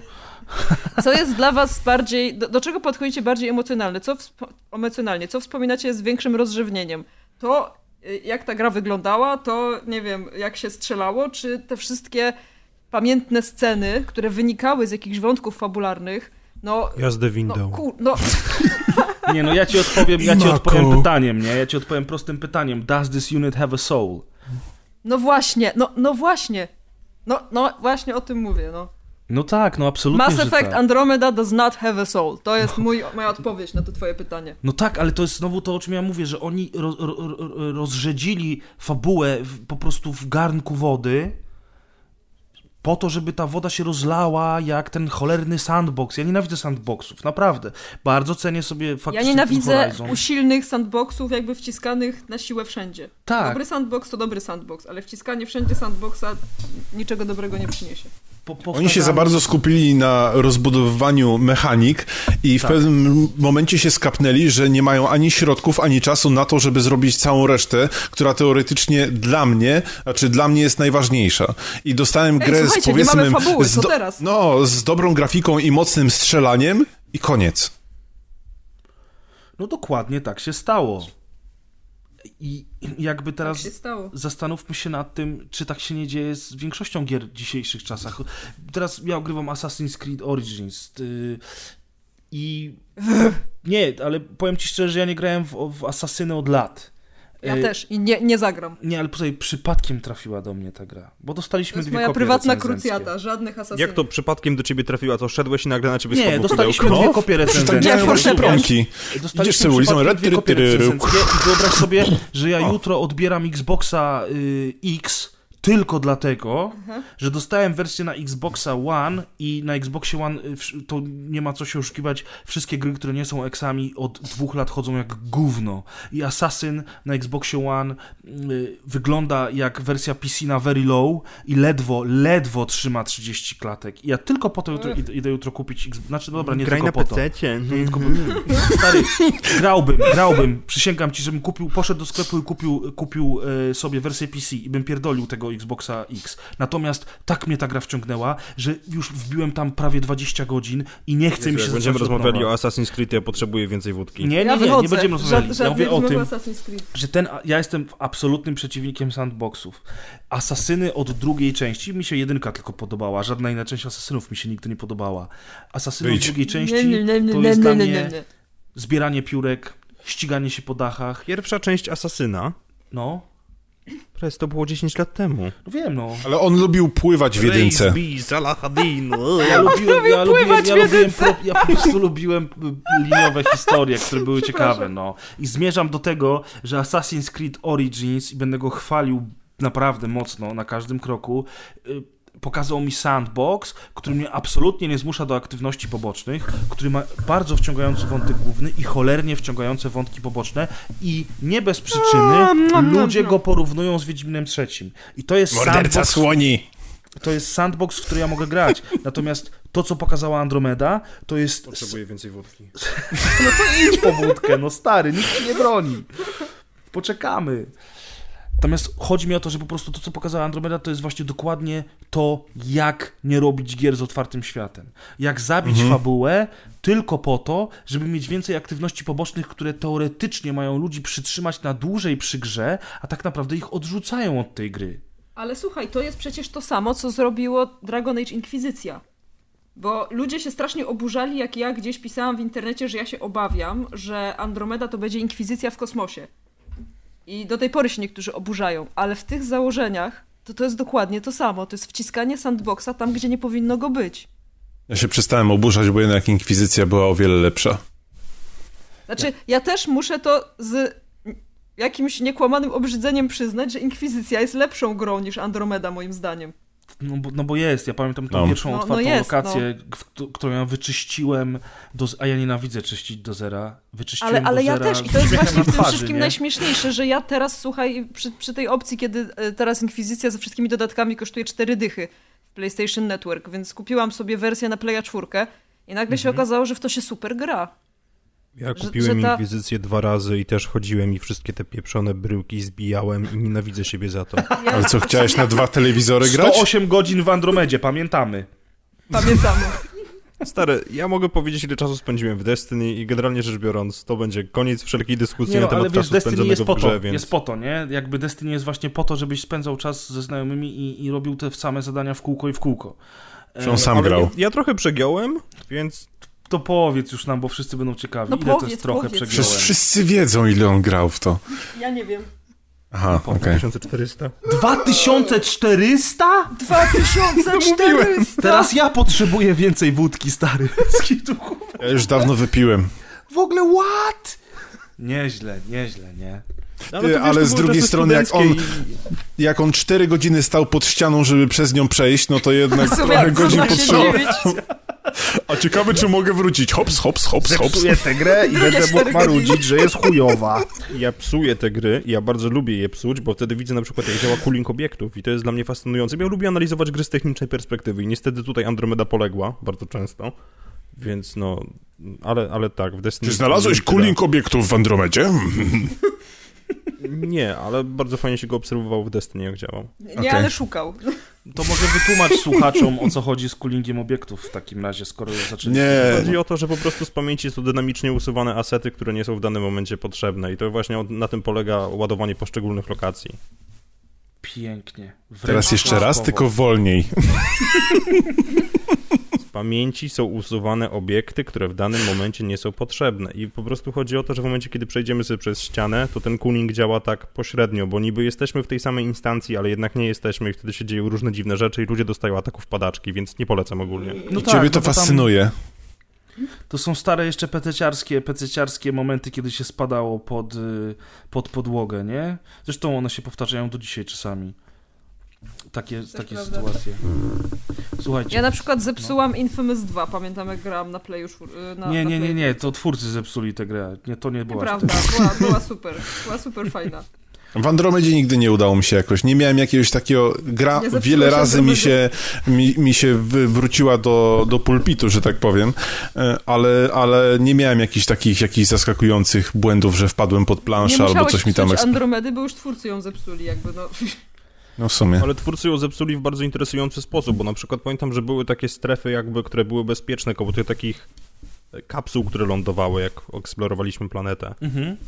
Ja pamiętam, że przy przełączaniu się pomiędzy różnymi członkami naszej ekipy, tak, bo akurat w tej chwili był mi potrzebny, nie wiem, ta Turianka, czy, czy ktokolwiek inny, tak, to dochodziło do tego, że ja przechodziłem do ekranu wyboru postaci i ta postać się spawnowała tylko, że 20 metrów nad ziemią. I stała tam, w powietrzu. To tak jak w pierwszym Mass Effectie. Jak Ach, stałeś na pierwszy statku. Mass Effect. Pierwszy Mass Effect najlepsza gra poprzedniej generacji. Słuchajcie, nie będziemy narzekać, bo nie ma sensu. Nie, Przejdźmy Nie, teraz, dwie godziny dalej. przejdźmy nie będziemy teraz narzekać. Do, do, do, do mojej ulubionej części tej gry, czyli do multiplayera, ale tak naprawdę do kooperacji. Czy wyście w ogóle grali? Ania, ty grałaś coś? Nie, nie, dlatego ja się nie wypowiem w tej części. Okej. Ja też się dobra. nie wypowiem. Ja zdzierżyłem te 90 ponad godzin i e, tego samego dnia, jak zobaczyłem napisy końcowe, poszedłem do sklepu i sprzedałem. Okej. Piotr? Ja dostałem kod do recenzji, więc mogłem tylko wyrzucić ją z dysku. Nie pytamy się, czy sprzedałeś, tylko czy grałeś w multi. Więc później kopił fizyczną kopię tylko po to, żeby ją sprzedać. Żeby ją wyrzucić przez okno. Grałeś w multi, czy, czy nie? Grałem w multi, ale generalnie rzecz biorąc ten multi mi jakoś specjalnie nie siadło, bo były w tym momencie inne gry, w których multi grało mi się po prostu o wiele lepiej i z lepszą ekipą, więc stwierdziłem, że po prostu... Pasjans. podziękuję. Destiny, Saper. 2400 godzin, kurwa, że on Nie, miał w ogóle Titanfall czas, 2 żeby zrecenzować tą Andromedę, to już jest szacun. Jak on cały czas w Destiny cisnął. Dobra, to ja tylko grałem, tak? To szkoda, bo myślałem, że pogadamy. Piotrek grał Nie, nie krótko. pogadamy. Ja wam powiem, że ja strasznie lubiłem ten dodatek w trójce. On, on mi sprawił mnóstwo radości. Ja przez prawie rok czasu po premierze trójki i dwukrotnym jej przejściu pod rząd wsiadłem w multi i grałem, i grałem, i grałem. I bardzo mi się podobało to, że oni rozwijali ten, to multi darmowymi mapami, darmowymi postaciami, którymi się grało. Każda z nich była inna, każdą z nich bawiło się troszeczkę inaczej. I ten sam model praktycznie w bardzo mało zmienionej formie trafia do Andromedy jest moim zdaniem najlepszą jej częścią. Bo to jest kooperacja na cztery osoby bardzo wymagająca, z różnymi po poziomami trudności, z różnymi wyzwaniami, która starcza na wiele, wiele godzin. I tak samo jak w trójce, tak samo w Andromedzie y, pojawiały się dodatkowe mapy nowe. Było ich mniej y, z tego, co kojarzę, niż w trójce, ale jednak były. I nowe klasy postaci, którymi się grało, między innymi Batarianie, których w kampanii w ogóle nie ma. E, więc, y, więc to było fajne, bo to jest takie trochę Diablo, mm, czy nie wiem, do czego to porównać, bo jak powiem Destiny, to Piotrek się obrazi. Natomiast y, to jest takie Ja się nie obrażę, ja po prostu cię znajdę i zabiję. daleko. Wszyscy wiedzą, gdzie mieszkam, także spokojnie. Ja nie wiem, gdzie mieszkasz. We Wrzeszczu. Wrzeszcz? Tak naprawdę W mieszkaniu. nie we Wrzeszczu. Tak naprawdę nie mieszkam we Wrzeszczu, ale to jest taka już na wrzeszcz klasyka. i krzyczysz prez, prez. Jedziesz na wrzeszcz i wrzeszczysz. Dokładnie, nie, w każdym razie, słuchajcie, powtarzalne misje, w których zdobywa się loot. No to Destiny, nie? Tylko, że tam mamy otwarty świat, a tutaj mamy zamknięte mapki, na których to się robi. I rozwijamy postać, zdobywamy y, skrzynki, za które dostajemy nowszy sprzęt, nowe postaci. Oczywiście możemy te skrzynki kupić za prawdziwe pieniądze, ale nie musimy. I jakby no A, to jak nie musimy, to spoko. bardzo, powtarzalna, bardzo powtarzalny tryb gry, ale na tyle wciągający i na tyle wymagający, zwłaszcza na wyższych poziomach trudności, że człowiek się świetnie bawi, yy, zwłaszcza ze znajomymi. Zresztą doskonale o tym wiecie, bo wszyscy graliście w multi w trójce, prawda? Tak, To bo znaczy, tam był co, Galactic co, Readiness i tam trzeba było grać. No potem to zlikwidowali swoją w drogą. patchu, no ale... Ale wiesz co, nie, tak teraz jeszcze abstrahując od tego wszystkiego, ja trochę pograłem w multi w Mass Effect Andromeda z tego względu, że to jednak był ładnie ubrany tryb hordy. Tylko ja bardzo lubię tryb hordy, jeszcze z czasów Gearsów zresztą i problem dla mnie polegał na tym, że niestety, ale jakby moje negatywne postrzeganie kampanii singleplayerowej i wszystkiego, co było związane z tą grą, niestety rzutowało po prostu na to, jak ja postrzegałem też same multi. Dokładnie I tak. w związku z tym, no, nie bardzo chciało mi się w to grać, bo odpalenie samej Andromedy po prostu sprawiało mi na jakimś etapie fizyczny ból. Zresztą moim znajomym też, więc stwierdziłem, że nie ma co tego przedłużać i po prostu, no, zwolniłem te gigabajty z dysku. No to yy, zanim przejdziemy do, do kolejnej części, bo jeszcze was nie puszczę, nie, nie tak łatwo, moi drodzy. Pomardziliśmy sobie Spoko. trochę. Ja jednak będę tutaj chyba rodzynkiem w, tej, znaczy rodzynkiem jest Anna oczywiście. W tym Natomiast serniku. Ja będę w tym serniku rodzynkiem, jeżeli chodzi o podejście do samej gry, bo ja nadal uważam, że nie było aż tak źle, chociaż nie było też dobrze. E, I fani serii najbardziej na tym wszystkim ucierpieli, bo większość jednak fanów serii, tak jak wy, była bardzo, ale to bardzo zawiedziona. Ja tak troszeczkę nie wiem w sumie, czemu się do tego zdystansowałem, bo ja, ja uwielbiam trylogię. Ale wiesz co, ja ci powiem, prez... ja generalnie jestem taką osobą, która we wszystkim szuka pozytywów, nawet czasami trochę na siłę. I w Andromedzie też mi się udało znaleźć kilka rzeczy, które były ok, bo tak jak powiedziałam, moim zdaniem to nie jest zła gra. tylko to jest po prostu zły Mass Effect. I Dokładnie myślę, tak. Tempest i był myślę, ok. że mogłabym się lepiej bawić przy tej grze, gdyby ona nie rzucała mi w twarz ty, tego, że próbuję być serią, która jest dla mnie legendarna. I nawet Mhm. jak próbowałam się od tego troszeczkę odciąć, w sensie traktować właśnie Andromedę jako zupełnie inną grę, to nie da się, bo ona właśnie daje ci w twarz. To jest taki... Pamiętacie, był taki dodatek do trójki, który się nazywał Cytadela. No, beznadziejny On był, on był, on był śmieszny. Co? On był za... Co? On był najlepszy na świecie. No właśnie. Totalny był. Ale dobra, chodzi o to, że był ten dodatek i on stawiał wszystko w zupełnie innym świetle, bo był kompletnie niepoważny. Mhm. Ja mam wrażenie, że ktoś przy Andromedzie postanowił po prostu zrobić całą grę w tym stylu, jednocześnie nie rozumiejąc tego stylu. Bo to było zabawne dopiero w No. momencie, kiedy my znaliśmy tych bohaterów. I znaliśmy ten Dokładnie świat. tak. A tutaj to jest takie. To jest, to jest tak z dupy. Przepraszam za wyrażenie, a to jest po prostu z dupy. I ja naprawdę starałam się za wszelką cenę znaleźć jak najwięcej pozytywów w tej grze, ale to było bardzo trudne, bo ja, ja naprawdę nie lubię krytykować czegoś tylko dlatego, żeby krytykować. Dla mnie krytykowanie Andromedy i skreślanie jej tylko dlatego, że jest słabym Mass Effectem też jest trochę nie na miejscu, ale to jest. I Piotrek Ktoś upadł z tą szklanką Piotrek wódki, upadł. wiesz, co ona powiedziała? Psz. Mikrowylew. Chciałam powiedzieć, że to jest na tyle zły Mass Effect, że nie potrafię też traktować tej gry jako, jako średniej gry. No, gdyby, gdyby nie próbowała mi wmówić, że jest Mass Effectem, to może byłoby inaczej. To ja Ale powiem, nie to potrafię ciekawe, nad co tym mówisz. przejść trochę do porządku dziennego. No Dlaczego ja, niestety. dlaczego ja powiedziałem, że Cytadela jest słabym, y, słabym dodatkiem? Bo Cytadela była dla mnie niepotrzebnie śmiesznym zapychaczem czasu, który niczego nie wnosił. I to jak się Ale nazywał? to był fan Ale serwis. o to Vega? On się! Vega nazywał, nie? Jak Vega Tak samo jak Mass Effectie przyszedłeś na strzelanie z Garusem, żeby do jakichś butelek strzelać. No po cholerę komu ta misja? A jednak A to było widziałeś takie tam i po fajne. prostu... Ale ta misja z Garusem to było pozwalałeś mu wygrać. To było takie pozwalałeś mu bonding. wygrać.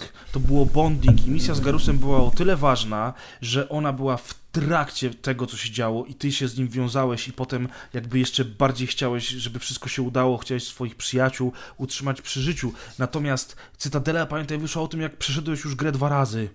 I skończyła się twoja przygoda. I odpaliłeś ją tak, tak I od czasu, kiedy wyszła Cytadela, przeszedłem ją jeszcze kolejne cztery, więc jakby jest Ja to kompletnie też. bez znaczenia. No Dokładnie może, tak. no w każdym razie do czego zmierzam? Mnie Cytadela odrzuciła swoim nie klimatem. jesteś prawdziwym fanem Mass Effecta. Wychodzi na to, że nie. Kurczę, najgorzej. Natomiast y, mnie Cytadela odrzuci, odrzuciła swoim y, głupkowatym klimatem, natomiast ten... Ja nie, nie poczułem, że Andromeda chce być Beverly Hills, ani że chce być super fan, ta, czy tak jak powiedział Paweł wcześniej, że, że to jest trochę tacy przyjaciele, tylko że w kosmosie. Nie odczułem tego.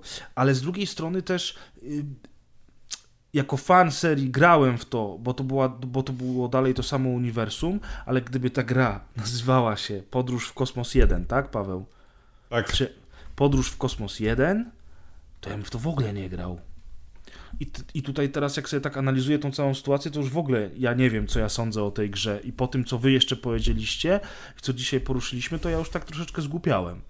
Bo powiem wam szczerze, że faktycznie chyba jedyne, co mnie trzymało przy tej grze, to był ten wątek fabularny i te główne misje plus multiplayer. Nie no, Cała świetne reszta. podsumowanie, świetne słowa już padła. To, to była spoko gra, to był fatalny Mass Effect. True. O, ja myślę, że to jest najlepszy sposób, żeby to podsumować. To teraz w kolejnej części y, naszego specjala porozmawiamy sobie trochę luźniej i mam nadzieję już bez marudzenia. Jezu, to się da jeszcze luźniej? Da jeszcze luźniej. No pewnie, że się da. Oczywiście, możemy gadać głupoty teraz. Także kto nie Tylko chce, ten nie słucha. A kto chce, ten nie chce słucha. gadać głupot, może wyjść. Dokładnie. Paweł, pamiętaj, że to teraz będzie jak nagranie do Dechy by Night. Może być. Może być. Moi drodzy, seria Mass Effect. Wiemy, jak potoczyły się dalsze losy. Rozmawialiśmy o tym, że teoretycznie w pierwszych newsach miała być to wojna z Turianami, czyli wojna pierwszego kontaktu, a więc sam początek przygody rasy ludzkiej, która wyruszyła w kosmos po odkryciu y, przekaźników. I teraz y, zaczniemy tym razem od y, Piotra i powiedz nam, stary, co ty byś chciał zobaczyć w kontynuacji, w sequelu, prequelu, nie wiem, reboocie serii? Wiesz co, reboot serii nie jest chyba najlepszym pomysłem. Znaczy może inaczej, reboot nie ma tutaj większego sensu, no bo reboot jakby zakłada, że zaczynamy znowu z tego samego miejsca. Remaster owszem ma sens i bardzo chętnie mu go przytuluję, więc mam nadzieję, że dnia 7 listopada roku pańskiego 2017, czyli jak to nagrywamy, to jutro EA będzie tak dobre i zapowie jednak coś w tym temacie. Natomiast jeżeli chodzi właśnie o prequel do, do Mass Effecta 1, to uważam, że to byłby doskonały pomysł, dlatego że Po pierwsze, moglibyśmy się pobawić nieco i pobabrać przeszłością, o której wiemy tylko tyle, co wyczytaliśmy do tej pory z kodeksu w pierwszych trzech częściach Mass Effecta. A po drugie, i to nie wymaga więcej komentarza, Turianie. No tak. Exactly. Po, po prostu Turianie. To, no, nie wiem. W momencie, kiedy słyszę głos Garusa, to zaczynam się trochę zastanawiać nad własną seksualnością, ale gdyby było What? więcej Turian, to świat byłby lepszy po prostu. Więc jakby... Ja wiem, że tak nasz myślę. konflikt... Ja wiem, że nasz konflikt z nimi zaczął się od tego, że odpaliliśmy ten mass relay i wysłaliśmy na drugą stronę kilkaset e, 20-kilotonowych bomb atomowych. No, no nie wiedzieliśmy, co tam jest, tak? Bo gdyby każdy wiedział, że tam są Turianie, no to by się Nikt by skończyło na uściskach i, i, w- i wspólnej imprezie. Więc no, nawet jeżeli nie możemy spożywać tych samych płynów, no bo dla nich są toksyczne, ale to już mniejsza o to. Chodzi o to, że w momencie, kiedy oni by poszli jednak tą ścieżką, to naprawdę byłaby cała masa fantastycznych historii do opowiedzenia i wydaje mi się, że to byłoby zdecydowanie lepsze niż Andromeda. Tak najzwyczajniej w świecie, bo dostaliśmy Andromedę i wiemy, że nie był to najlepszy pomysł. Okej, no i to jest, to jest ciekawa wizja. A Paweł, co ty byś chciał zobaczyć?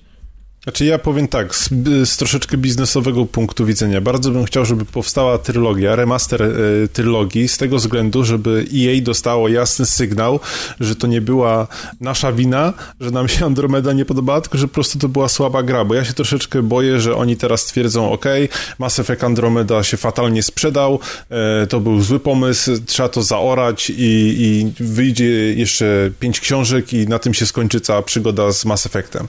Więc liczę na to, że powstanie remaster, który będzie jakby furtką do dalszej przyszłości całej serii Mass Effecta. I ja tylko liczę, że oni pozostaną w tym uniwersum, które jest powiązane z trylogią. Czy to będzie sequel, prequel, pre, pre quiquel, quiquel, co jakieś tam quattro, vacro, nie wiem, wszystko jedno, e, to już mi to nie robi żadnej różnicy. Ja po prostu chcę, e, chcę być w tamtym uniwersum, nie chcę e, zaczynać niczego, żadnych rebootów, żadnych tego typu historii. Chcę, chcę dalej żyć w tamtym, w tamtym kosmosie. Może to być gra oparta na zgliszczach tego, co się działo po trójce, może, może to być walka e, pierwszego, ta wojna pierwszego kontaktu. Wszystko przyjmę, tylko żeby po prostu to było z głową i na spokojnie zrobione.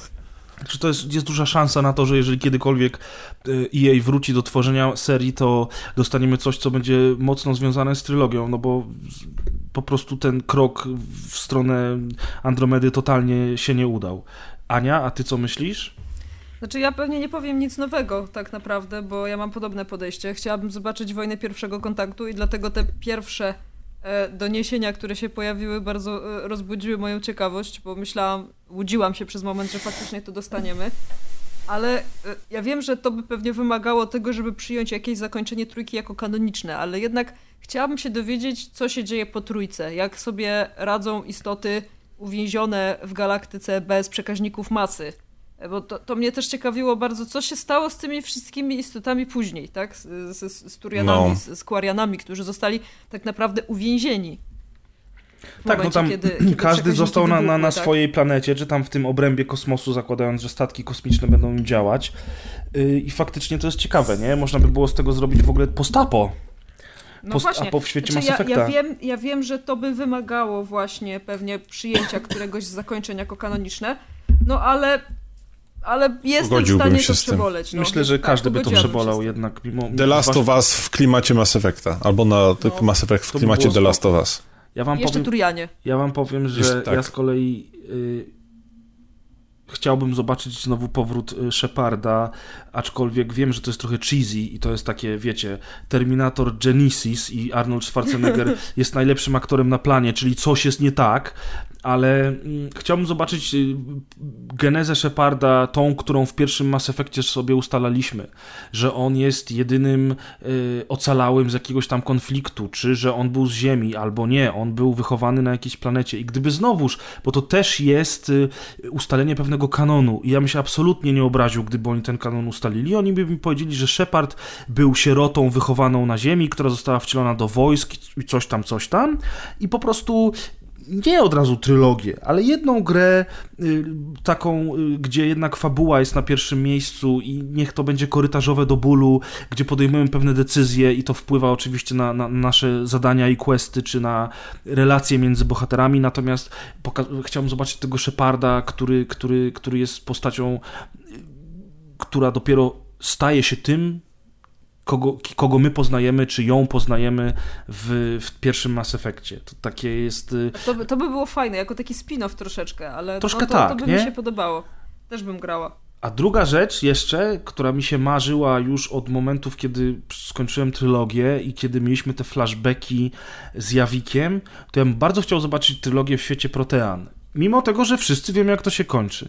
Ale może niekoniecznie trzeba byłoby główny wątek opierać na walce z, z, z Reaperami, tylko po prostu jakby pokazać ich jako tło, które do, ostatecznie prowadzi do końca świata Protean. Ja bym bardzo chciał zobaczyć galaktykę, w której Proteanie są tą siłą napędową, gdzie są cywilizacje, których my w ogóle nie poznaliśmy, bo one wszystkie już wymarły. I, i wiecie, po prostu ten taki zupełnie nieznany nam świat. Albo Albo słuchaj, no. cofnąć się w ogóle do pierwszej cywilizacji, która została zniszczona przez żniwiarzy. Albo. O. I pokazać no. początek cyklu, tak, z kolei. To by też było fajne, takie już kompletne origin story, tak, żeby wiedzieć, bo, bo mamy jakieś tam w grze sugestie, jak to się zaczęło, jak powstali żniwiarze. Znaczy nie, nie mamy Tylko, sugestii, że... mamy przecież powiedziane w Lewiatanie do Mass Effecta 3. No tak. właśnie, a nie chciałbyś tego zobaczyć w grze, w sensie całego tego początku? Wydaje mi się, że wtedy jakby Reaperzy jeszcze byli na tyle mało wyrafinowani, że to nie byłby spektakl, który ewentualnie chciałbym oglądać. Jasne, to jest ciekawe w pewien sposób, ale wydaje mi się, że późniejsze metody ich jakby e, późniejsze, późniejsze ich losy są jakby bardziej ciekawsze, bardziej ciekawe niż to, co było na samym początku. Czy nie wiem, ja po prostu lubię Origin Stories, więc gdyby, gdybym dostała taką grę faktycznie o początku żniwiarzy, też by to dla mnie było ciekawe. E, nie no, dla mnie mi się, albo, mi się wydaje, albo że gra, jednak... w, którym, w której grasz żniwiarzem i musisz niszczyć. O Jezu Chryste, I musisz, tak, i jesteś i Almighty musisz... po prostu i wpadasz, a potem pojawia się Joker, który ma problem, tak. który ma problem z chłodzeniem i, i, i robi z ciebie... Natomiast ta gra o żniwiarzach to chyba musiałby być jednak jakiś kosmiczny RTS, no bo nie wyobrażam sobie tego jako RPGa. Może być kosmiczny ja, nie, RTS, ja sobie, ja sobie to wyobrażam właśnie jako RTS-a i to takiego, że wlatujesz do systemu, naciskasz przycisk, się robi i wszystko umiera.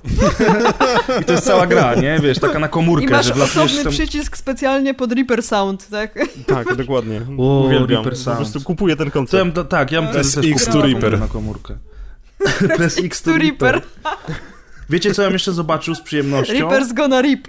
I to się chyba Piotrowi nie, spodoba. Ogólnie, ogólnie jakby ta, ta, ta historia First Contact War mi się wydawała bardzo ciekawa, ponieważ trzeba, ja już to mówiłem bardzo wiele lat temu, ponieważ w momencie, kiedy wyszło DLC Pinnacle Station do pierwszego Mass Effecta, czyli no już lata temu, które opowiadało właśnie, tam były różne scenariusze jakby i walczyliśmy w symulatorze, ale ostatni scenariusz zakładał właśnie obronę jednego punktu przed atakiem Turian i właśnie wtedy mi się wydawało, że fajnie by było zobaczyć ten konflikt, to jak ludzie w panice próbują bombardować nieznane im zagrożenie i ostatecznie się okazuje, że są to Turianie, więc hej, umówmy się na grilla. Ale jakby to, to mogłoby być naprawdę interesujące, bo wszystkie te losy, ja podejrzewam, że BioWare przy tych narzędziach narracyjnych, które mają też fajnie mogliby opowiedzieć właśnie o stabilizacji orbity, bo ja lubię jakieś takie nerdowskie sci-fi kompletnie, więc przepraszam, ale stabilizacja orbity właśnie Księżyca Plutona i tak dalej, to by było po prostu fajne, to by było coś, co fajnie byłoby zobaczyć i fajnie byłoby tego doświadczyć, tak najzwyczajniej w świecie. I wydaje mi się, że to naprawdę jest zmarnowany potencjał, że Andromeda poszła w tym kierunku i nie wiem, kto jest za to odpowiedzialny, ale ja, ja się dowiem. To jest, tak, ale to, jest, to jest tak, jak faktycznie y, Piotrek y, mówisz, że ja teraz tak trochę patrzę z perspektywy włodarzy Electronic Arts, że z jednej strony to byłaby nowość i byliby w stanie sprzedać to nowemu odbiorcy, tym ludziom, którzy nie grali powiedzmy w pierwszą trylogię, a pamiętajcie, że już są tacy ludzie, którzy w 2008 roku mieli 10 lat i oni nie znali tej gry. No, witaj, w, w, wiesz, welcome to the desert of the real world, Neo. To jest dokładnie ten moment, w którym my już jesteśmy starzy i nam się wydaje, że to są, to są takie, wiesz, rzeczy teraźniejsze. Nie, to już jest prehistoria w świecie gier komputerowych. Nie, ja, ja absolutnie rozumiem, o co ci chodzi, bo czasami jak gram w jakąś grę online i widzę, że wpada ktoś, kto kasuje mnie shotgunem i ma w niku, że jest 9-4, to sobie myślę, ty gówniarzu, wondo... Dokładnie. W każdym razie, y, patrzcie, historię konfliktu z Turianami możemy sprzedać fanom, bo oni wiedzą, co się stanie, natomiast oni nie znają szczegółów, ale możemy ją też sprzedać ludziom, którzy totalnie nie wiedzą, o co chodzi i jeszcze ich zaskoczyć. No to nawet wiesz, to nawet nie chodzi o to, że możemy to sprzedać tym dwóm grupom odbiorców, tylko możemy ją sprzedać, a następnie możemy na mocy tego, co się wydarzy, sprzedać trylogię zremasterowaną jeszcze raz jednej i drugiej grupie, bo jedna jest grupą maniaków, która po prostu będzie się jarała tym, że znowu mogę zbierać omniżel, o tak, jak cudownie, a druga będzie chciała To tego będę ja. Nie, no jasne. Natomiast ja Ej, nie liczył słuchajcie, na no- to po, po, po, po tym, co się stało z Andromedą, chociaż ona wcale tak źle się nie sprzedała. Ale no, myślę, że parę lat spokojnie Ale mamy z kiedy głowy. Electronic Arts robiło podsumowanie roku y, fiskalnego, to Andromeda jako wkład do budżetu y, i przychodów w ogóle nie została wspomniana. Czy jakoś tam bokiem troszeczkę. Czy ja myślę, że Andromeda się sprzedała w, w liczbach, natomiast e, nie możemy mówić o finansowym, jak ona e, chyba po trzech tygodniach e, od premiery była już w tak kosmicznych rabatach i można było ją tak absurdalnie tanio kupić, a teraz to już w ogóle dzisiaj ją w paprykarzu znalazłem, więc to już jest w ogóle ona, masakra. Ona teraz jest przecież w tym Origin Access, nie? Czyli, czyli pół roku po premierze tak naprawdę ona No trafiła i pewnie nawet do... abonamentu nie trzeba mieć. Trzeba, trzeba. Ale no tam były, były te motywy, że tam pierwsze 10 godzin gry za darmo, że to faktycznie tam, tam próbowali ratować to rękoma i nogami. Natomiast a propos Destiny i miłości Piotra do Destiny, ja zresztą Grząski grunt, grząski No to grunt, ale poczekaj, no to kontynuuj, poczekaj. no. Zobaczymy, jak E, daleko zajdziesz. Ja bym chciał zobaczyć y, okres y, tej galaktyki z Mass Effecta w trakcie trwania trzeciej części gry, czyli kiedy konflikt już jest ot- otwarty na wszystkich planetach. Chciałbym zobaczyć grę w stylu Destiny. Czyli nie RPG. Porzucamy RPG. Dostajemy wypasioną Będziesz miał grafikę. Anthem zaraz, poczekaj. Ale właśnie Anthem to nie jest Mass Effect. Trochę tak. Wiesz co, Press, tak, ale ja bym uwielbiał, jakkolwiek jest to możliwe w ogóle do wyobrażenia sobie, ale ja bym uwielbiał Destiny bardziej, gdyby było z perspektywy trzeciej osoby. Bo jakkolwiek mechanika strzelania FPP została przez Bungie opa- op- opanowana do perfekcji i to, co oni potrafią zrobić z gunplayem, to jest, no, rewelacyjne, to gdyby osadzili to właśnie z perspektywy trzeciej osoby, to ja byłbym zachwycony. I dlatego, może to jest też kwestia po prostu tego, że tęsknię za Mass Effectem, który był zrealizowany właśnie w taki sposób, ale wydaje mi się, że te dane i, i jakby zasoby, które ma Bungie, w momencie, kiedy oni by ubrali gameplay w trzecioosobowy, w historię związaną z tym całym Golden Age, o którym opowiadają właśnie różne mity związane w Destiny, to byłaby jedna z najlepszych gier ever. I Wiesz, można jakby... włączyć y, przełączanie kamery, jak chociażby w Battlefrontach nowych. I to jest na tyle dobrze Też. zrobione, że, że, że jesteś w stanie walczyć tak i tak. Więc tutaj w, akurat w tej kwestii to sky is the limit. Natomiast w ogóle nie wiem, czy wiecie, że była taka gra w produkcji, która była grą FPP sieciową w świecie Mass Effecta. No tak, była, ale ona została skasowana, o ile się nie mylę. No tak, no, To no, no została, po została. Y, Natomiast pojawiły się jakieś tam pierwsze, pierwsze grafiki i to wyglądało trochę tak jak właśnie takie Halo, czy, czy powiedzmy, że Destiny i to, to nie, nie byłby taki głupi pomysł. Ja na pewno chętniej bym się bawił w tym świecie, bo widzicie, to jest taki, to jest możliwość powrotu do czasów Sheparda bez powrotu do czasów Sheparda. Y, Nie ruszamy trylogii, fabuła została zamknięta, natomiast nic nie stoi na przeszkodzie, żeby pokazać te miejsca, te planety, oblężenie Londynu chociażby, czy walkę Turian na tym księżycu, jakkolwiek on się nazywał. Palaven. Dziękuję. No właśnie. I zrobić z tego. Ty, ty, naprawdę ty grałeś w ogóle w tą grę? Za- tak... Słuchaj, ja już jestem starym człowiekiem, tak? Ja mam jeszcze w PESEL-u ty jesteś 8. rocznik? 8.4 ja jestem. Nie no, trochę... Jezu Chryste, to ja do per pan powinienem mówić. No właśnie. właśnie. Trosz, troszkę mi pamięć Do mnie tutaj pewnie też. Szwankuje, no właśnie. Ale Nie, no bez tutaj kobiet się nie pytamy o wiek, tak? Nie, no generalnie rzecz biorąc, słuchajcie, troszkę mi wypadły te nazwy z głowy, ale z drugiej strony ja ostatnio zauważyłem w ogóle, żeby zrobić taki off-top, nie off-top, bo w sumie Mass Effect to, jest, to są takie Gwiezdne Wojny. Wyciąg z żeniszenia, pamiętaj. Dobra, to mi Nie potem. Złożą japoński. Napiszesz mi na Messengerze potem, to sobie zanotuję. W każdym razie Plus. Mass Effect jest Gwiezdnymi Wojnami, które dostaliśmy w świecie gier komputerowych. Przez dziesiątki lat nie dostaliśmy takiej sagi, y, takiej soap opery tak dobrze zrobionej, o czym zresztą dzisiaj wspominaliśmy, że ten świat jest naprawdę rozbudowany i na swój sposób przekonujący jak na świat science fiction, tak samo jak kiedyś rozbudowany był świat Gwiezdnych Wojen. I właśnie a propos tego zapominania nazw, tego takiego troszeczkę jakby opadającego u mnie hypu, to skoro i tak już wtopujemy, to powiem wam o tym, że ja nienawidzę The Force Awakens, wszyscy o tym wiemy, natomiast obejrzałem y, sobie trailer The Last Jedi i stwierdziłem, że z wielką przyjemnością to obejrzę, bo jestem ciekawy, czym mnie zaskoczą. I na tej fali poszedłem do, do sklepu i kupiłem sobie wszystkie sześć części na Blu-rayu starej i nowej trylogii. Odpaliłem Phantom Menace i zapłakałem, bo zapomniałem. Byłem gówniarzem, jak to wyszło w 99 roku. Potem to jeszcze obejrzałem ze dwa razy. Pamiętam, że byłem w kinie na wersji 3D, bo to była jedyna wersja 3D przed sprzedażą praw do Disneya. Disney jak tylko kupił, to zaorał ten pomysł, więc w kinach mogliśmy obejrzeć tylko Phantom Menace w 3D, ale to też było lata temu. Jak ja obejrzałem teraz Phantom Menace, to zapłakałem. Potem obejrzałem Atak Klonów i zapłakałem jeszcze bardziej. I na fali tego takiego totalnego płaczu z tym, co tak naprawdę po latach widać dopiero teraz, jak słabe są te filmy, odpaliłem sobie Wojny Klonów, których nigdy nie oglądałem. Mam je teraz na Blu-rayu, bo dostałem je w prezencie na urodziny. I powiem wam, że... I'm not the Jedi I'm supposed to be. Nie, w ogóle on jest straszny, w ogóle Anakin jest tak bardzo fatalny. Będę, będę bronił do śmierci wątku Palpatina, który zrobił wszystkich w człona. Wątek polityczny i grania na wszystkie fronty jest niesamowity. Natomiast cała Mi reszta... się bardzo podobała gra aktorska z kolei. Proszę cię, no nie rób se jaj teraz. Anakina?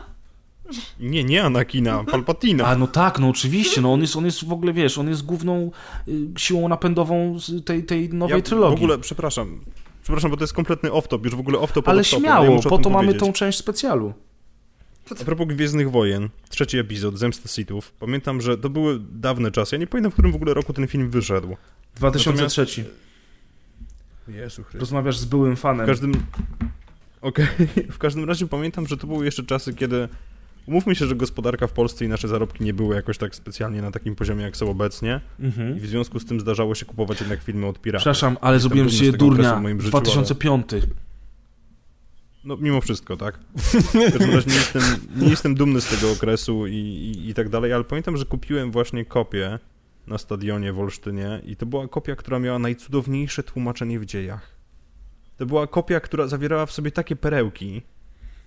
Jedna z nich zapadła mi w pamięć i teraz nie wiem, czy pamiętacie ten moment, kiedy Mace Windu przychodzi, żeby aresztować Palpatina. Pamiętamy. Tak. Pamiętamy. Jest taka cudowna kwestia, którą rzuca Palpatine, która brzmi Are you threatening me, Master Jedi? Mhm. I to zostało przetłumaczone na język polski jako Czy pan mi grozi, panie Jedi? No i pięknie. Uwielbiam. Gdzieś tą kopię mam w domu rodzinnym i muszę ją znaleźć i obejrzeć jeszcze raz, bo tam było pełno takich, ale czy pan mi grozi, panie Jedi? Ale miałeś też rynkowy dubbing? Miałeś też rynkowy dubbing, czy tylko napisy? Nie, niestety nie. Kurczę, to teraz są takie, wiecie, smaczki, jak pierwsze tłumaczenie Hitmana, y, które było zrobione przez właśnie rosyjskich handlarzy płytami rynkowych i tam są takie smaczki w opisie przedmiotów i interakcji. Już teraz wam z głowy nie powiem co, ale to, to jest wręcz legendarne tłumaczenie. No, to były Czy to, piękne nie tam czasy. było, czy to nie tam było jeden klik ruchać się, dwa kliki ruchać się biegiem? Nie wiem, czy to było tam, bo Bo jeszcze na gdzieś- przykład gdzieś to Half-Life też ja miał piękne pamiętam. tłumaczenie. Ja w ogóle a propos pirackich kopii gier, to ja nigdy nie zapomnę, jak kupiłem sobie Half-Life'a na rynku na płycie CD, bo nie ma tu się czego Piotr wstydzić. To były takie czasy, a, bo chociaż Half-Life to było parę lat wcześniej i wróciłem do domu z płytką, zagrałem i okazało się, że całość trwała niecałe dwie godziny i się skończyła. Ja mówię, kurwa, oni wszyscy piszą w, tym, w tych magazynach, że to taki super będzie i w ogóle jakim cudem ja to mam już, skoro ta gra jeszcze nie wyszła, no ale mówię, no dobra, no na rynku to cuda się zdarzają. I okazało się, że oni sprzedawali na rynku jakąś, jakąś bardzo mocno roboczą wersję gry, która była taką, wiecie, nie wiem, może dzisiejszą betą, która po prostu została wykradziona i to, to w ogóle nie reprezentowało finalnej wersji gry. To był, to był jakiś roboczy produkt, który pokazywano, nie wiem, wydawcom czy coś. I jakimś cudem na rynku z okładeczką, z nadrukiem na płytkę, czacin, 30 zł, Half-Life jak nowy, nie? Przed premierą. Także to takie rzeczy to... Ja z takich historii to jeszcze pamiętam Drivera na PS1. Drivera, który był tłumaczony również przez naszych sąsiadów za wschodniej granicy. W Driverze było ciekawe to, że tam były kwestie dialogowe, które e, jakby kierowały nas na to, co mamy robić w danym momencie, więc były takie wspaniałe kwestie, wymawiane no, bezbłędnie przez jakiegoś afroamerykanina, typu hey man, watch out for the paint, jak się zarysowało samochód. I pamiętam, że właśnie wersja, która została kupiona u pana Wasilija, czy jakkolwiek on się nazywał, miała alternatywne kwestie dialogowe, takie jak na przykład facecie, uważaj na ubarwienia. No i co? I od razu lepiej brzmi, czujesz się jak w domu. Albo, oczywiście, albo zgub ogon facecie. I to jest wymawiane właśnie z takim pięknym akcentem, to coś wspaniałego. Ale wróćmy może do Mass Effecta, bo już w ogóle jesteśmy tak daleko na manowcach, że o mój Nie, Boże. no jasne. Jemu też by się przydał taki dubbing. Myślę, że jak w Ej, ale nie pamiętacie dubbing, dubbingu pierwszej części? I facecie, uważaj na ten testa. przeklinał, przeklinał jak pojebany, a w Rex to już w ogóle chyba żadnego zdania nie wymawiał bez przekleństwa. Rex był straszny Fajna kurwa, łajba Shepard. No, No. come on, no. No. Więc Ja- Mass Effect można powiedzieć, że miał taki dubbing. Ale Mass Effect 1 też był bardzo ważnym y, tytułem dla polskiego rynku, ponieważ to była gra wydana e, w pełnej cenie rynkowej, natomiast była wydana w bardzo wypasionej edycji zwyczajnej, która miała artbook. Nie pamiętam, czy miała soundtrack w tej chwili, ale było, miała to fajne, eleganckie pudełko, no i był ten polski dubbing, który w tak y, obszernym RPG-u, jakim było, był Mass Effect, no bo dobra, to nie było Baldur's Gate ani Fallout, ale jednak te 30-40 godzin się grało w grę i wszystkie 32 godziny 16 minut zajmuje mi przejście z zegarkiem w ręku. Sprawdziłem to, mam save'a, na którym mam nabitą wielokrotność tej wartości, dokładnie. Czyli się nie pomyliłem, Jesus. 30-40 godzin w zależności od długości grania i wszystkie kwestie są udźwiękowione i wszystkie są po polsku, no to wtedy faktycznie to było całkiem niezłe wydarzenie i wydaje mi się, że też dzięki temu ta gra u nas w kraju y, zdobyła taką popularność, jaką zdobyła. Bo jakby się nad tym zastanowić, ja wiem, że teraz będziecie tutaj y, y, ten y, na mnie ostrzyć noże. Ja uwielbiam Mass Effecta pierwszego, ale on już w dniu premiery był archaiczny, jeżeli chodzi o pewne mechaniki gry. I system walki to jest w ogóle to jest w ogóle męczarnia do dziś. Znaczy do. Każdy jest- z nas postawić- wie, jakie błędy y, życiowe popełnił Mass Effect pierwszy, co nie zmienia faktu, że kochamy go mimo wszystko. Mi się Oczywiście. wydaje, że trzeba przede wszystkim postawić bardzo grubą kreskę pomiędzy tym, jak wyglądał system walki i poszczególne elementy tej gry, a pomiędzy tym, na jakim silniku on został zbudowany. Bo ja wiem, że znowu wchodzę w technikalia i to jest moje zboczenie, ale Bardzo trzeba dobrze. pamiętać, że to był, un... to był Unreal Engine 2,5. To był silnik, który był tak zły, że deweloperzy, którzy go kupili, odsyłali go z powrotem do Epica, bo gry na nim nie działały dokładnie tak, jak powinny, a BioWare się z jakiegoś względu uparło i dopięło swojego. I Bo nie owszem, było ich ta gra stać na tym potrafi... etapie na kolejny silnik po prostu. Na Wiesz kuriera nie było ich stać. To jest całkiem No prawdopodobne. Taki silnik trochę waży, moja droga, wiesz. Natomiast problem polega na tym, że Mass Effect, on jednak mimo wszystko, mimo tego, jak bardzo ułomny był, jeżeli chodzi o warstwę techniczną bardzo często, jednak miał w sobie tą jakąś taką magię i dawał nam, jakkolwiek sztampowo to brzmi, nadzieję na lepszą przyszłość, bo to były podwaliny pod uniwersum, które jednak bardzo mocno zapisały się w naszych sercach i trudno byłoby nam może nie tyle żyć, co postrzegać jakby nawet kulturę bez nich, więc BioWare'owi wyszło coś naprawdę magicznego. Oczywiście wiemy, że potem się zaczęło niektóre rzeczy psuć, że, że Armia Ciemności wjechała na swoim czarnym koniu, mówię o was EA, więc Pozdro. mniej więcej. Czekam aż zamkną BioWare tak jak Visceral. Ej, ale to jest, to, jest, y, to jest też skomplikowane trochę bardziej niż to, że Jutro. ciemności jest zła i zamyka wszystko, nie? No tak, wiadomo, ale oni sobie budowali portfolio z fajnych studiów, a potem je udupiali, bo nie wiedzieli, co z nimi robić. No ale to już jest temat na kompletnie oddzielną dyskusję. Osobny specjal musimy razie- o tym nagrać. Pierwszy, Możemy. pierwszy Mass Effect w moim sercu zapisał się jako niespodziewany hit, ponieważ ja się przyznam szczerze, że ja kupiłem Mass Effecta jakoś niedługo po premierze na Xboxa, ponieważ trzeba powiedzieć, że ta gra najpierw wyszła na X, a dopiero potem trafiła na PC i to miał być w ogóle ekskluzyw. Ja kupiłem Xboxa tylko, znaczy Mass Effecta tylko po to, żeby zdenerwować mojego kolegę. Bo mój kolega był bardzo dużym fanem gier BioWare. Ja grałem w jakieś kotory, miałem jakiś tam przylotny romans z Jade Empire, ale ogólnie to tak... eh, jest kolejny deweloper, spoko. I pamiętam, że poszedłem po swojego trzeciego albo czwartego Xboxa 360, bo one padały jak muchy. To poszedłem całkiem właśnie z tym nieźle znajomym- jak na studenta. Nie, ja wtedy byłem jeszcze w liceum, także wiesz... A, to Dealował. Dealował. Dealował płytami tymi z ruskim dubbingiem, to dlatego miał tyle kasy. To? Ja, ja nie dlatego W każdym razie... W każdym razie poszedłem właśnie po tego Mass Effecta i kupiłem go tylko po to, żeby bardzo zdenerwować mojego kolegę, a następnie wsiąknąłem w tą grę tak bardzo, że to było najmilsze zaskoczenie i chyba taki największy spontaniczny i wynikający z złośliwości zakup, jakiego kiedykolwiek dokonałem. E, I pamiętam, że potem kupiłem jeszcze wersję na PC, kolekcjonerkę, która stała w Empiku w Olsztynie i mam ją po dziś dzień razem z tą wspaniałą koszulką N7, którą po prostu kiedyś się w nią zmieszczę. Wiem, że kiedyś Szanuję to. Trzeba mieć marzenia, szanuję to. Także mam, mam tą kolekcjonerkę. Potem jeszcze kupiłem w ogóle tą samą grę na PS3, jak ona już wyszła po latach dosłownie, bo przecież tam była jakaś zadyma z prawami autorskimi i jakby wszystko to dąży do tego, że Mass Effect był taką naprawdę najważniejszą grą poprzedniej generacji dla mnie i chciałem, ale to naprawdę tak bardzo chciałem, żeby się okazało, że Andromeda jest dobra i po tym, jak ona odniosła porażkę, jeszcze bardziej chcę, żeby w dniu jutrzejszym Casey Hudson, który powrócił do BioWare'u powiedział słuchajcie, wypuszczamy remaster. Mam nadzieję, ale by powiedz mi... piękne, Serio w to wierzycie? Nie, Chcemy się łudzić. Wiesz, nadzieja, nie? Umiera ostatnia. Natomiast to się raczej nie zdarzy. Jak to się zdarzy, to stawiam wszystkim piwo. Wam, nie słuchaczom, sorry. Właśnie. Pójdę z torbami. Ale, ale, Piotrek, powiedziałeś y, bardzo ciekawą rzecz. A, do Mass Effecta to tam ten, e, ten kotor, jak ja przyszedłem, e, ten kotor, to, to prawie dostałem mikrowylewu, ale natomiast wiesz, mm, y, okej, pytanie brzmi, czy po Mass, Effect, Mass Effectie wróciłeś do starszych części, do starszych y, y, gier y, studia? Zagrałeś w tego kotora? Zagrałeś, nie wiem, w, w Neverwinter Nights, czy, czy raczej... To znaczy, wiesz co, to nie jest jakby kwestia tego, że ja musiałem do nich wracać, bo ja to teraz rzuciłem tak lekcję sobie ważąc, natomiast prawda jest taka, że KOTOR 2 jest dla mnie największym źródłem nienawiści odnośnie mojego komputera. Kotor z 2 tego to jest względu, Obsidian, się mój drogi, nie BioWare, no ale reszta się zgadza. Aha, okej, dobra, nie, to masz rację, tak rzeczywiście. Nie, w Kotora pierwszego też sporo pograłem, ale to jeszcze było zanim w ogóle skosztowałem Mass Effecta, więc jakby no...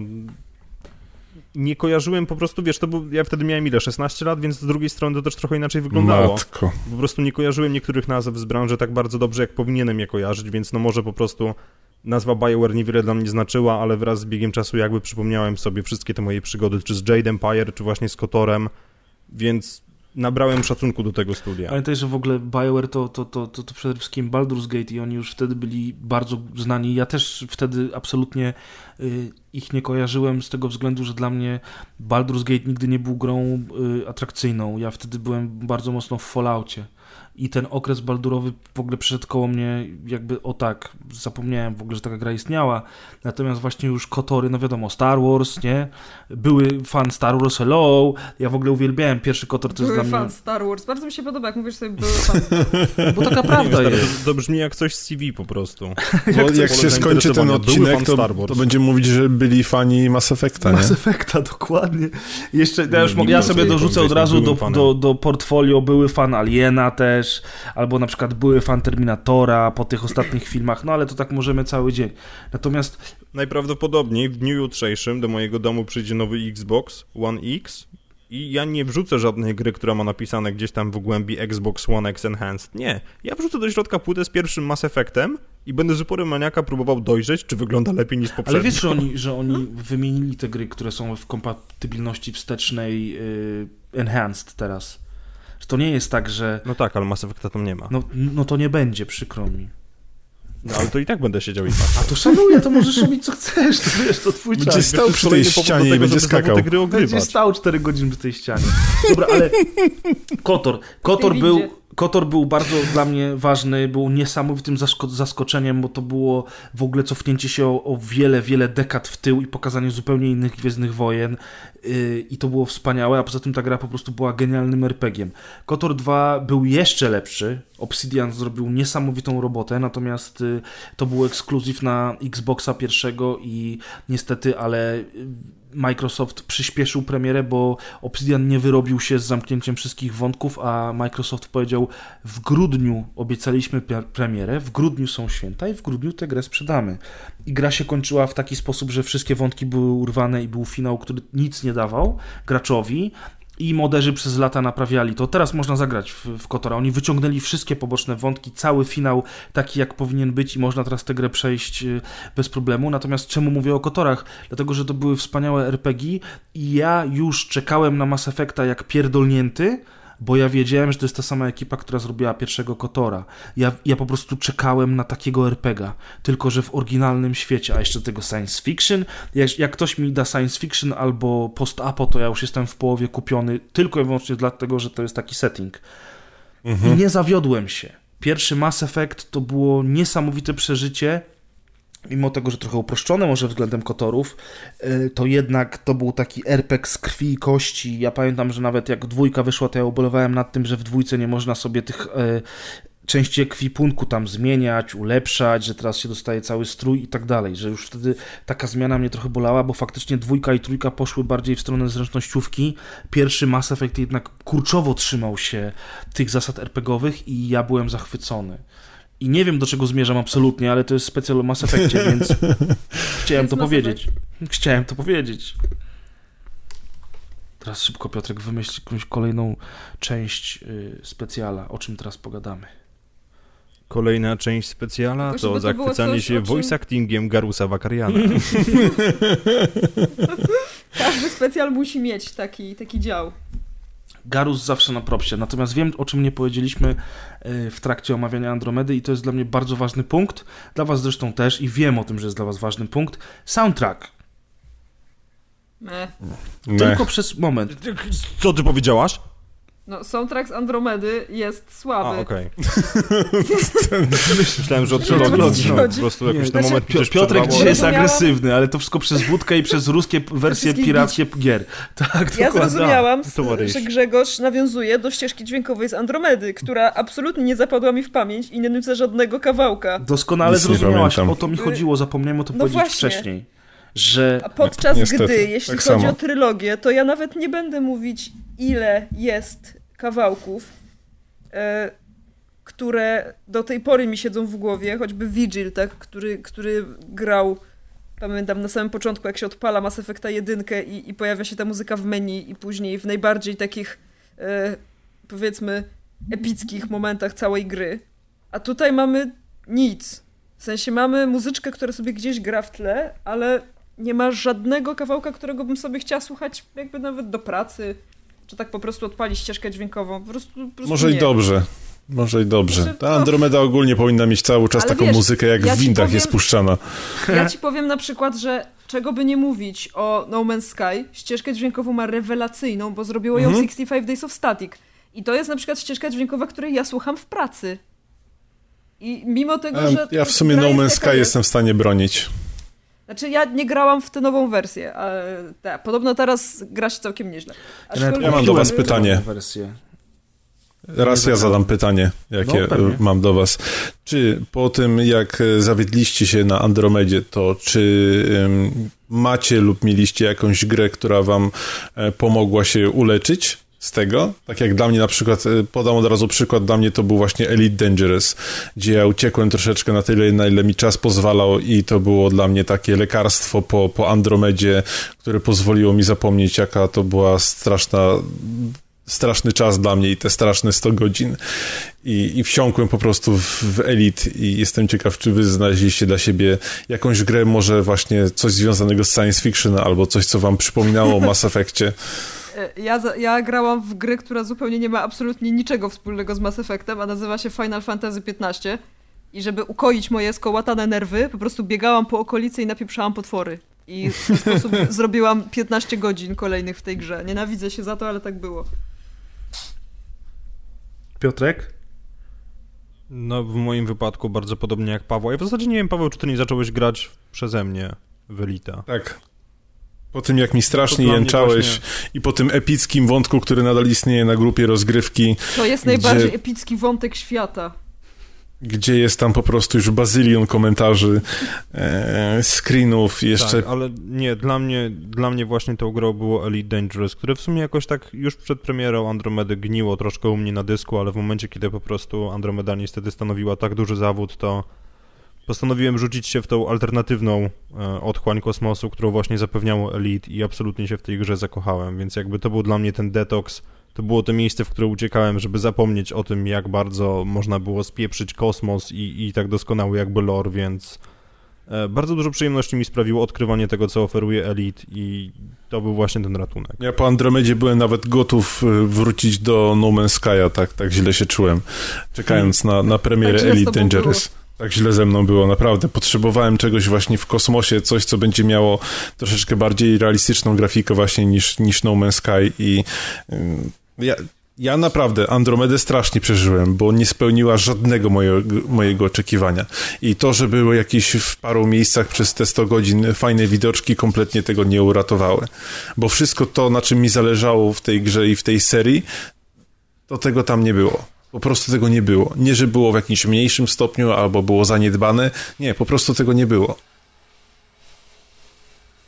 Strasznie Poczekajcie smutno chwilę. pojechałeś. Bo, bo odkurzacz został włączony w moim mieszkaniu i muszę zamknąć drzwi. Nie słychać go. Tak? Natomiast Okej. mnie nikt nie zapytał. No to powiedz, czekamy, no. Grzegorzu, co uratowało cię z odmętów beznadziei Andromedy? Horizon Zero Dawn. I byłem bardzo, Myślałem- ale to bardzo zaskoczony, że ja w ogóle się w tym Myślałem, że powie, że Bo obiad. wszyscy y, moi kumple, którzy wiedzą, jak ja lubię gry, mówili, stary, w ogóle zapomnij, nie? Wy, wyłączysz to po pół godziny. I jak ja słyszałem zbieractwo, robienie strzał i otwarty świat, to ja mówię, nie, o Boże, nie. Natomiast kumpel odpalił, pokazał mi dosłownie 15 minut rozgrywki. Ja mówię, słuchaj, to może położysz mi tą płytkę. I wciągnąłem się absolutnie przez to, jak ten świat jest skonstruowany, przez to post-apo, które tam jest niesamowite, bo to jest bardzo świeże post-apo.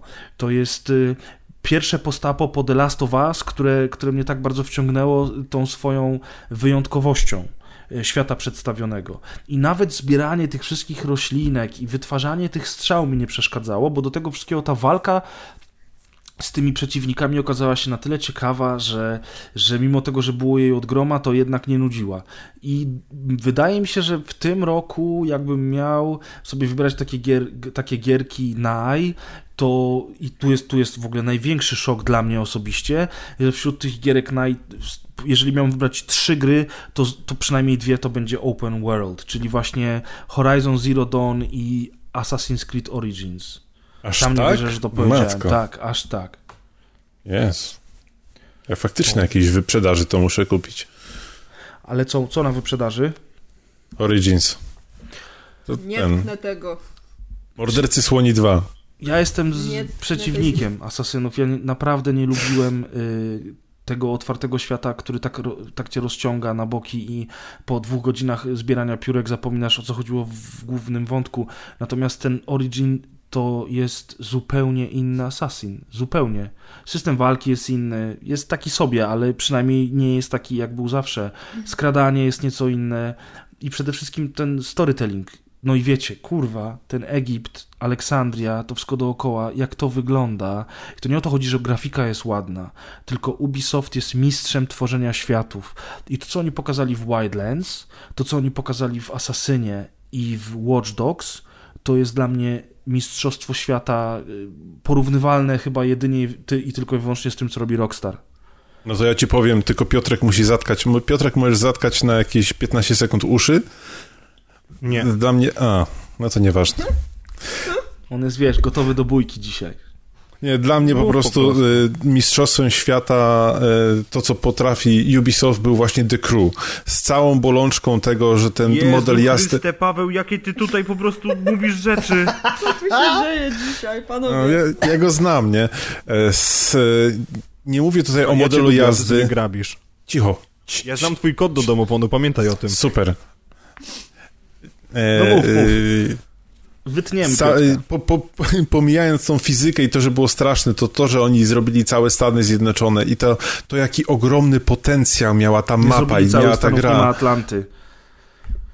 O, No. to Ja dziady. wróciłem z Atlanty gra. i specjalnie zainstalowałem sobie y, The Crew tylko i wyłącznie po to, żeby zobaczyć i móc porównać i się okazało, że tam w ogóle nie ma Atlanty w tej grze.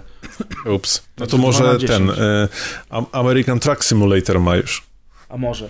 Nie, ale właśnie y, tak, tak naprawdę The Crew może nie jest udane wyjątkowo, ale ten świat przedstawiony jest świetny. Tam naprawdę fajnie jest. To, To tylko tyle chciałem powiedzieć, Piotrze. No. E, Dziękuję, Pawle. Niestety twój komentarz zostanie zagubiony w mrokach dziejów, ponieważ był bezwartościowy. Po- podjął decyzję. Natomiast wszyscy wiemy, że jego ścieżka będzie wytłumiona na jakichś trzech minut, więc nikt tego nie usłyszy.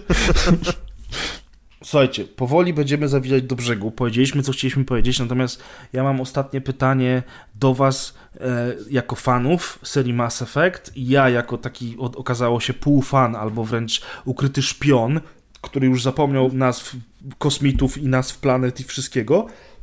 Chciałem Was zapytać, jak tam wygląda mm, ten świat, to uniwersum Mass Effecta od strony książek i komiksów, dlatego że ja nie przeczytałem ani jednej opowieści związanej z, z tym światem spoza gry.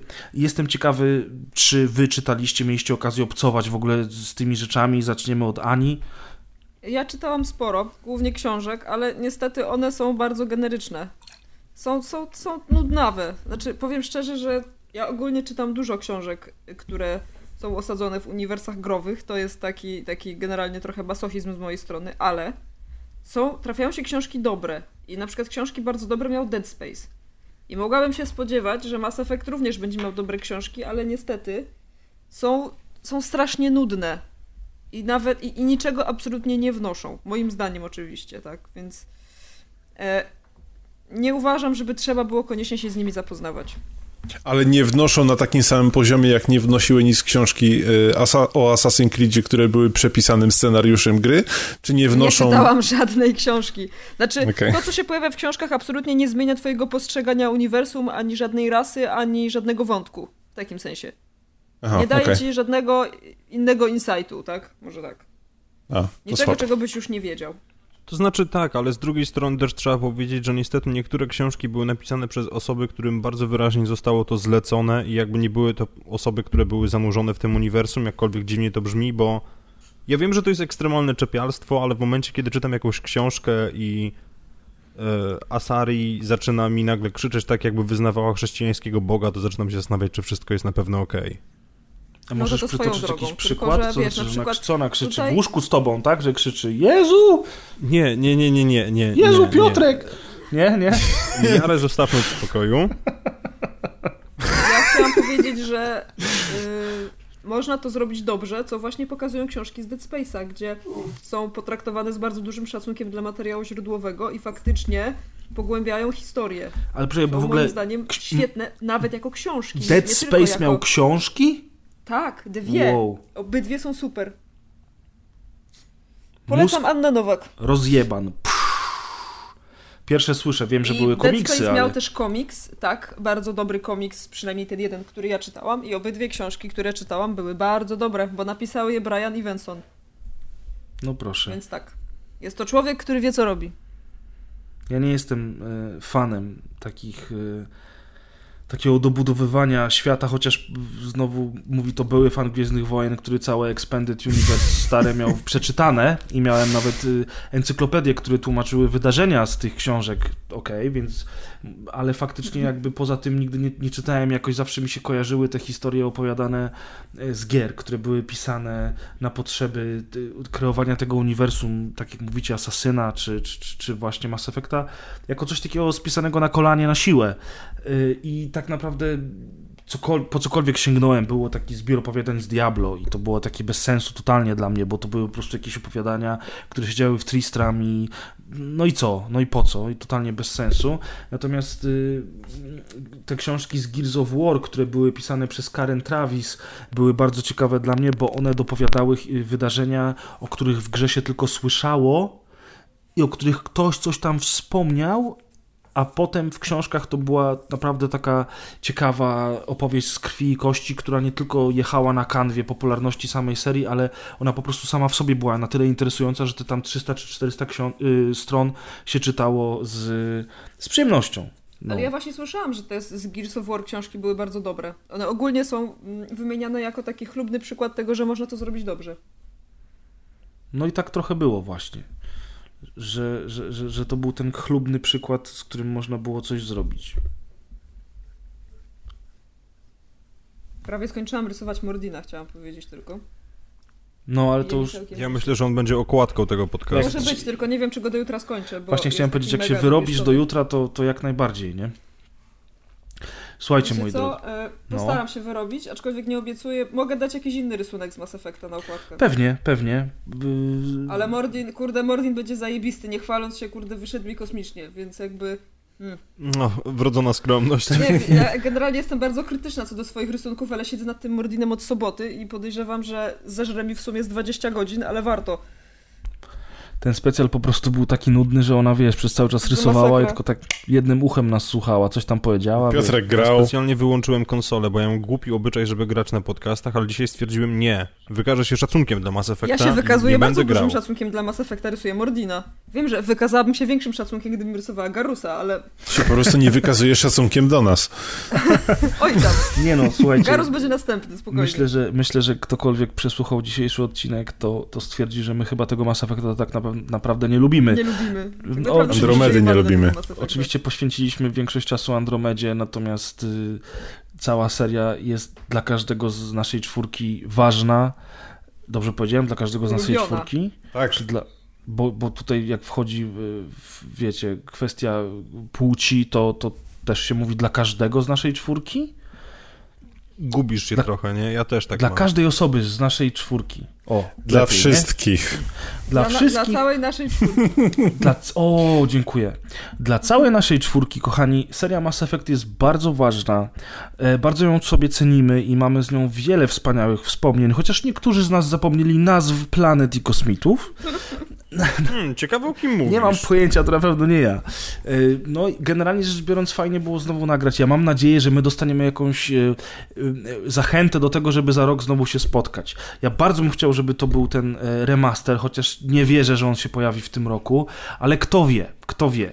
My to nagrywamy 6 e, listopada, 7 listopada odcinek pojawia się do odsłuchania, 7 listopada jest N7 Day e, dzień, czyli właśnie ta okazja... N7 Day dzień. No, tak wiesz.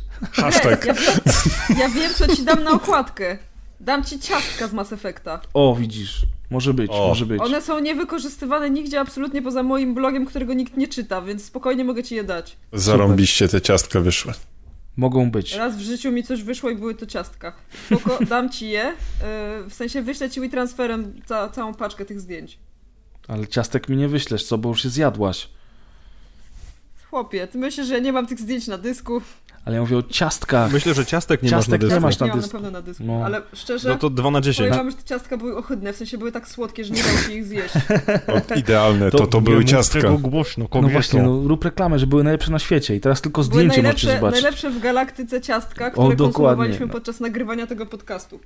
Słuchajcie, z- za rok zro- zrobimy nagranie y, w jednym miejscu, gdzie jakiś y, zrobimy sobie studio i upieczemy ciastka i w ogóle tak, Anka y, przyniesie ciastka, Piotrek przyniesie wódę, bo tak jak dzisiaj a propos. Ja, ja, ja się nauczę robić po prostu drinki z Mass Effecta, te, którymi Shepard się absolutnie po prostu doprowadzał do stanu paraliżu. I powiem wam, Do stanu że niebycia Shepardem. I powiem wam, że to jest lepsza motywacja do kolejnego specjala za rok niż jakaś tam kolejna gra, słuchajcie. Także mam O. nadzieję, że się uda. A ja tymczasem... Dobrze, bo wyszło na to, że nic nie muszę przygotować. Spokojnie, mamy rok czasu. Mamy rok Wymyśliłeś. czasu. Coś ci wymyślimy, wiesz. Ja wiem, oni Ja zrobią zapraszam do ciastka, siebie po prostu. Wy ciastka, przyje- musicie drinki. przyjechać do Szczecina. Nie lepiej. Ciastka, drinki, ja poprowadzę, a ty musisz zbudować makietę statku. To będzie... Ale na trzeźwo? Będzie wideo Jak chcesz, jak chcesz. No. Nie musi spoko. być na trzeźwo. Będziemy nagrywali, wiesz, yy, w kabinie, tam gdzie Joker siedział i Idi. Uuu. Kochani, Mieliśmy dziękuję. takie czapeczki jak Joker jeszcze, żeby to było... le- A, to akurat najmniejszy problem, takie cza- czapeczki. Słuchaj, bo ja tak próbuję zawinąć do brzegu, ale tak nam się dobrze gada, natomiast yy, generalnie rzecz biorąc, to dziękuję wam za przybycie, jak zwykle fajnie się rozmawiało. Paweł, zapraszamy częściej e, i mam nadzieję, że nasi słuchacze też będą zadowoleni, mimo tego całego marudzenia, które było. I Oj tam, oj tam. Trzeba, to było taki katarzis, myślę, że dla każdego z nas, przynajmniej dla mnie. oj, Dla trochę było, też. trochę było, no, bo z perspektywy Ja narzekałem więcej niż ktokolwiek z was, bo robiłem to jeszcze na innych podcastach i dalej nie czuję się, żeby, żeby to mi pomogło, więc chyba muszę jednak iść na jakąś terapię. Ja myślę, że może boks stary, albo coś takiego, wiesz, zamiast wódki tam. Tylko nie pomyl z botoksem. Tak. to Zrobiłem sobie to uszcza i mi tak nie pomogło. metoda... To chyba musiałaby być metoda doktora Uwe Bola, który bił swoich krytyków, tylko że ja bym pobił jako krytyk po prostu tych ludzi, którzy zrobili tę grę. on On jest- naprawdę on jest bił doktorem? swoich krytyków?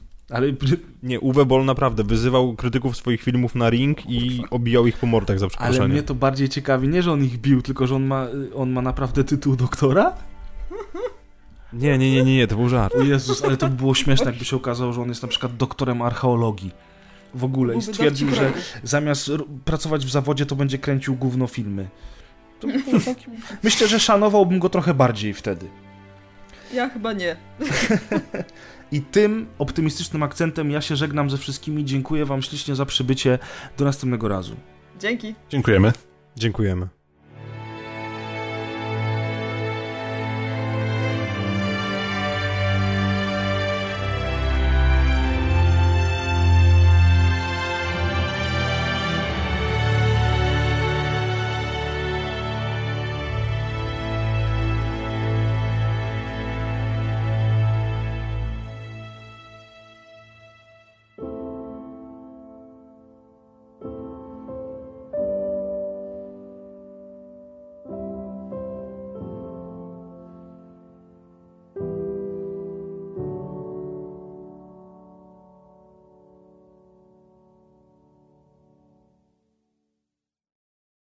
Nie mówcie żadnych ważnych rzeczy, bo Maciek będzie tego słuchał. Maciek jest głupi, ha, ha, ha. Jak stoimy z czasem, przepraszam? Mm. Aha, rozumiem, dobrze. W sensie, ile zostało do końca przerwy? Mm. Kurwa, nie dowiem się. Paweł, czy możesz mi odpowiedzieć? Słyszę twój śmiech, wiem, że tam jesteś, kasztanie. Nie, pytam się, ile mamy czasu, bo nie wiem, czy zdążę zapalić. Zdążysz. Przecież pres posyć siku, on już jest stary, ty, to trwa. A no tak, to w tym wieku już problemy z prostatą wjeżdżają. No. Mam nadzieję, że ktoś to wytnie. Nie, to zostanie, to, to będzie na końcu jako specjal specjala.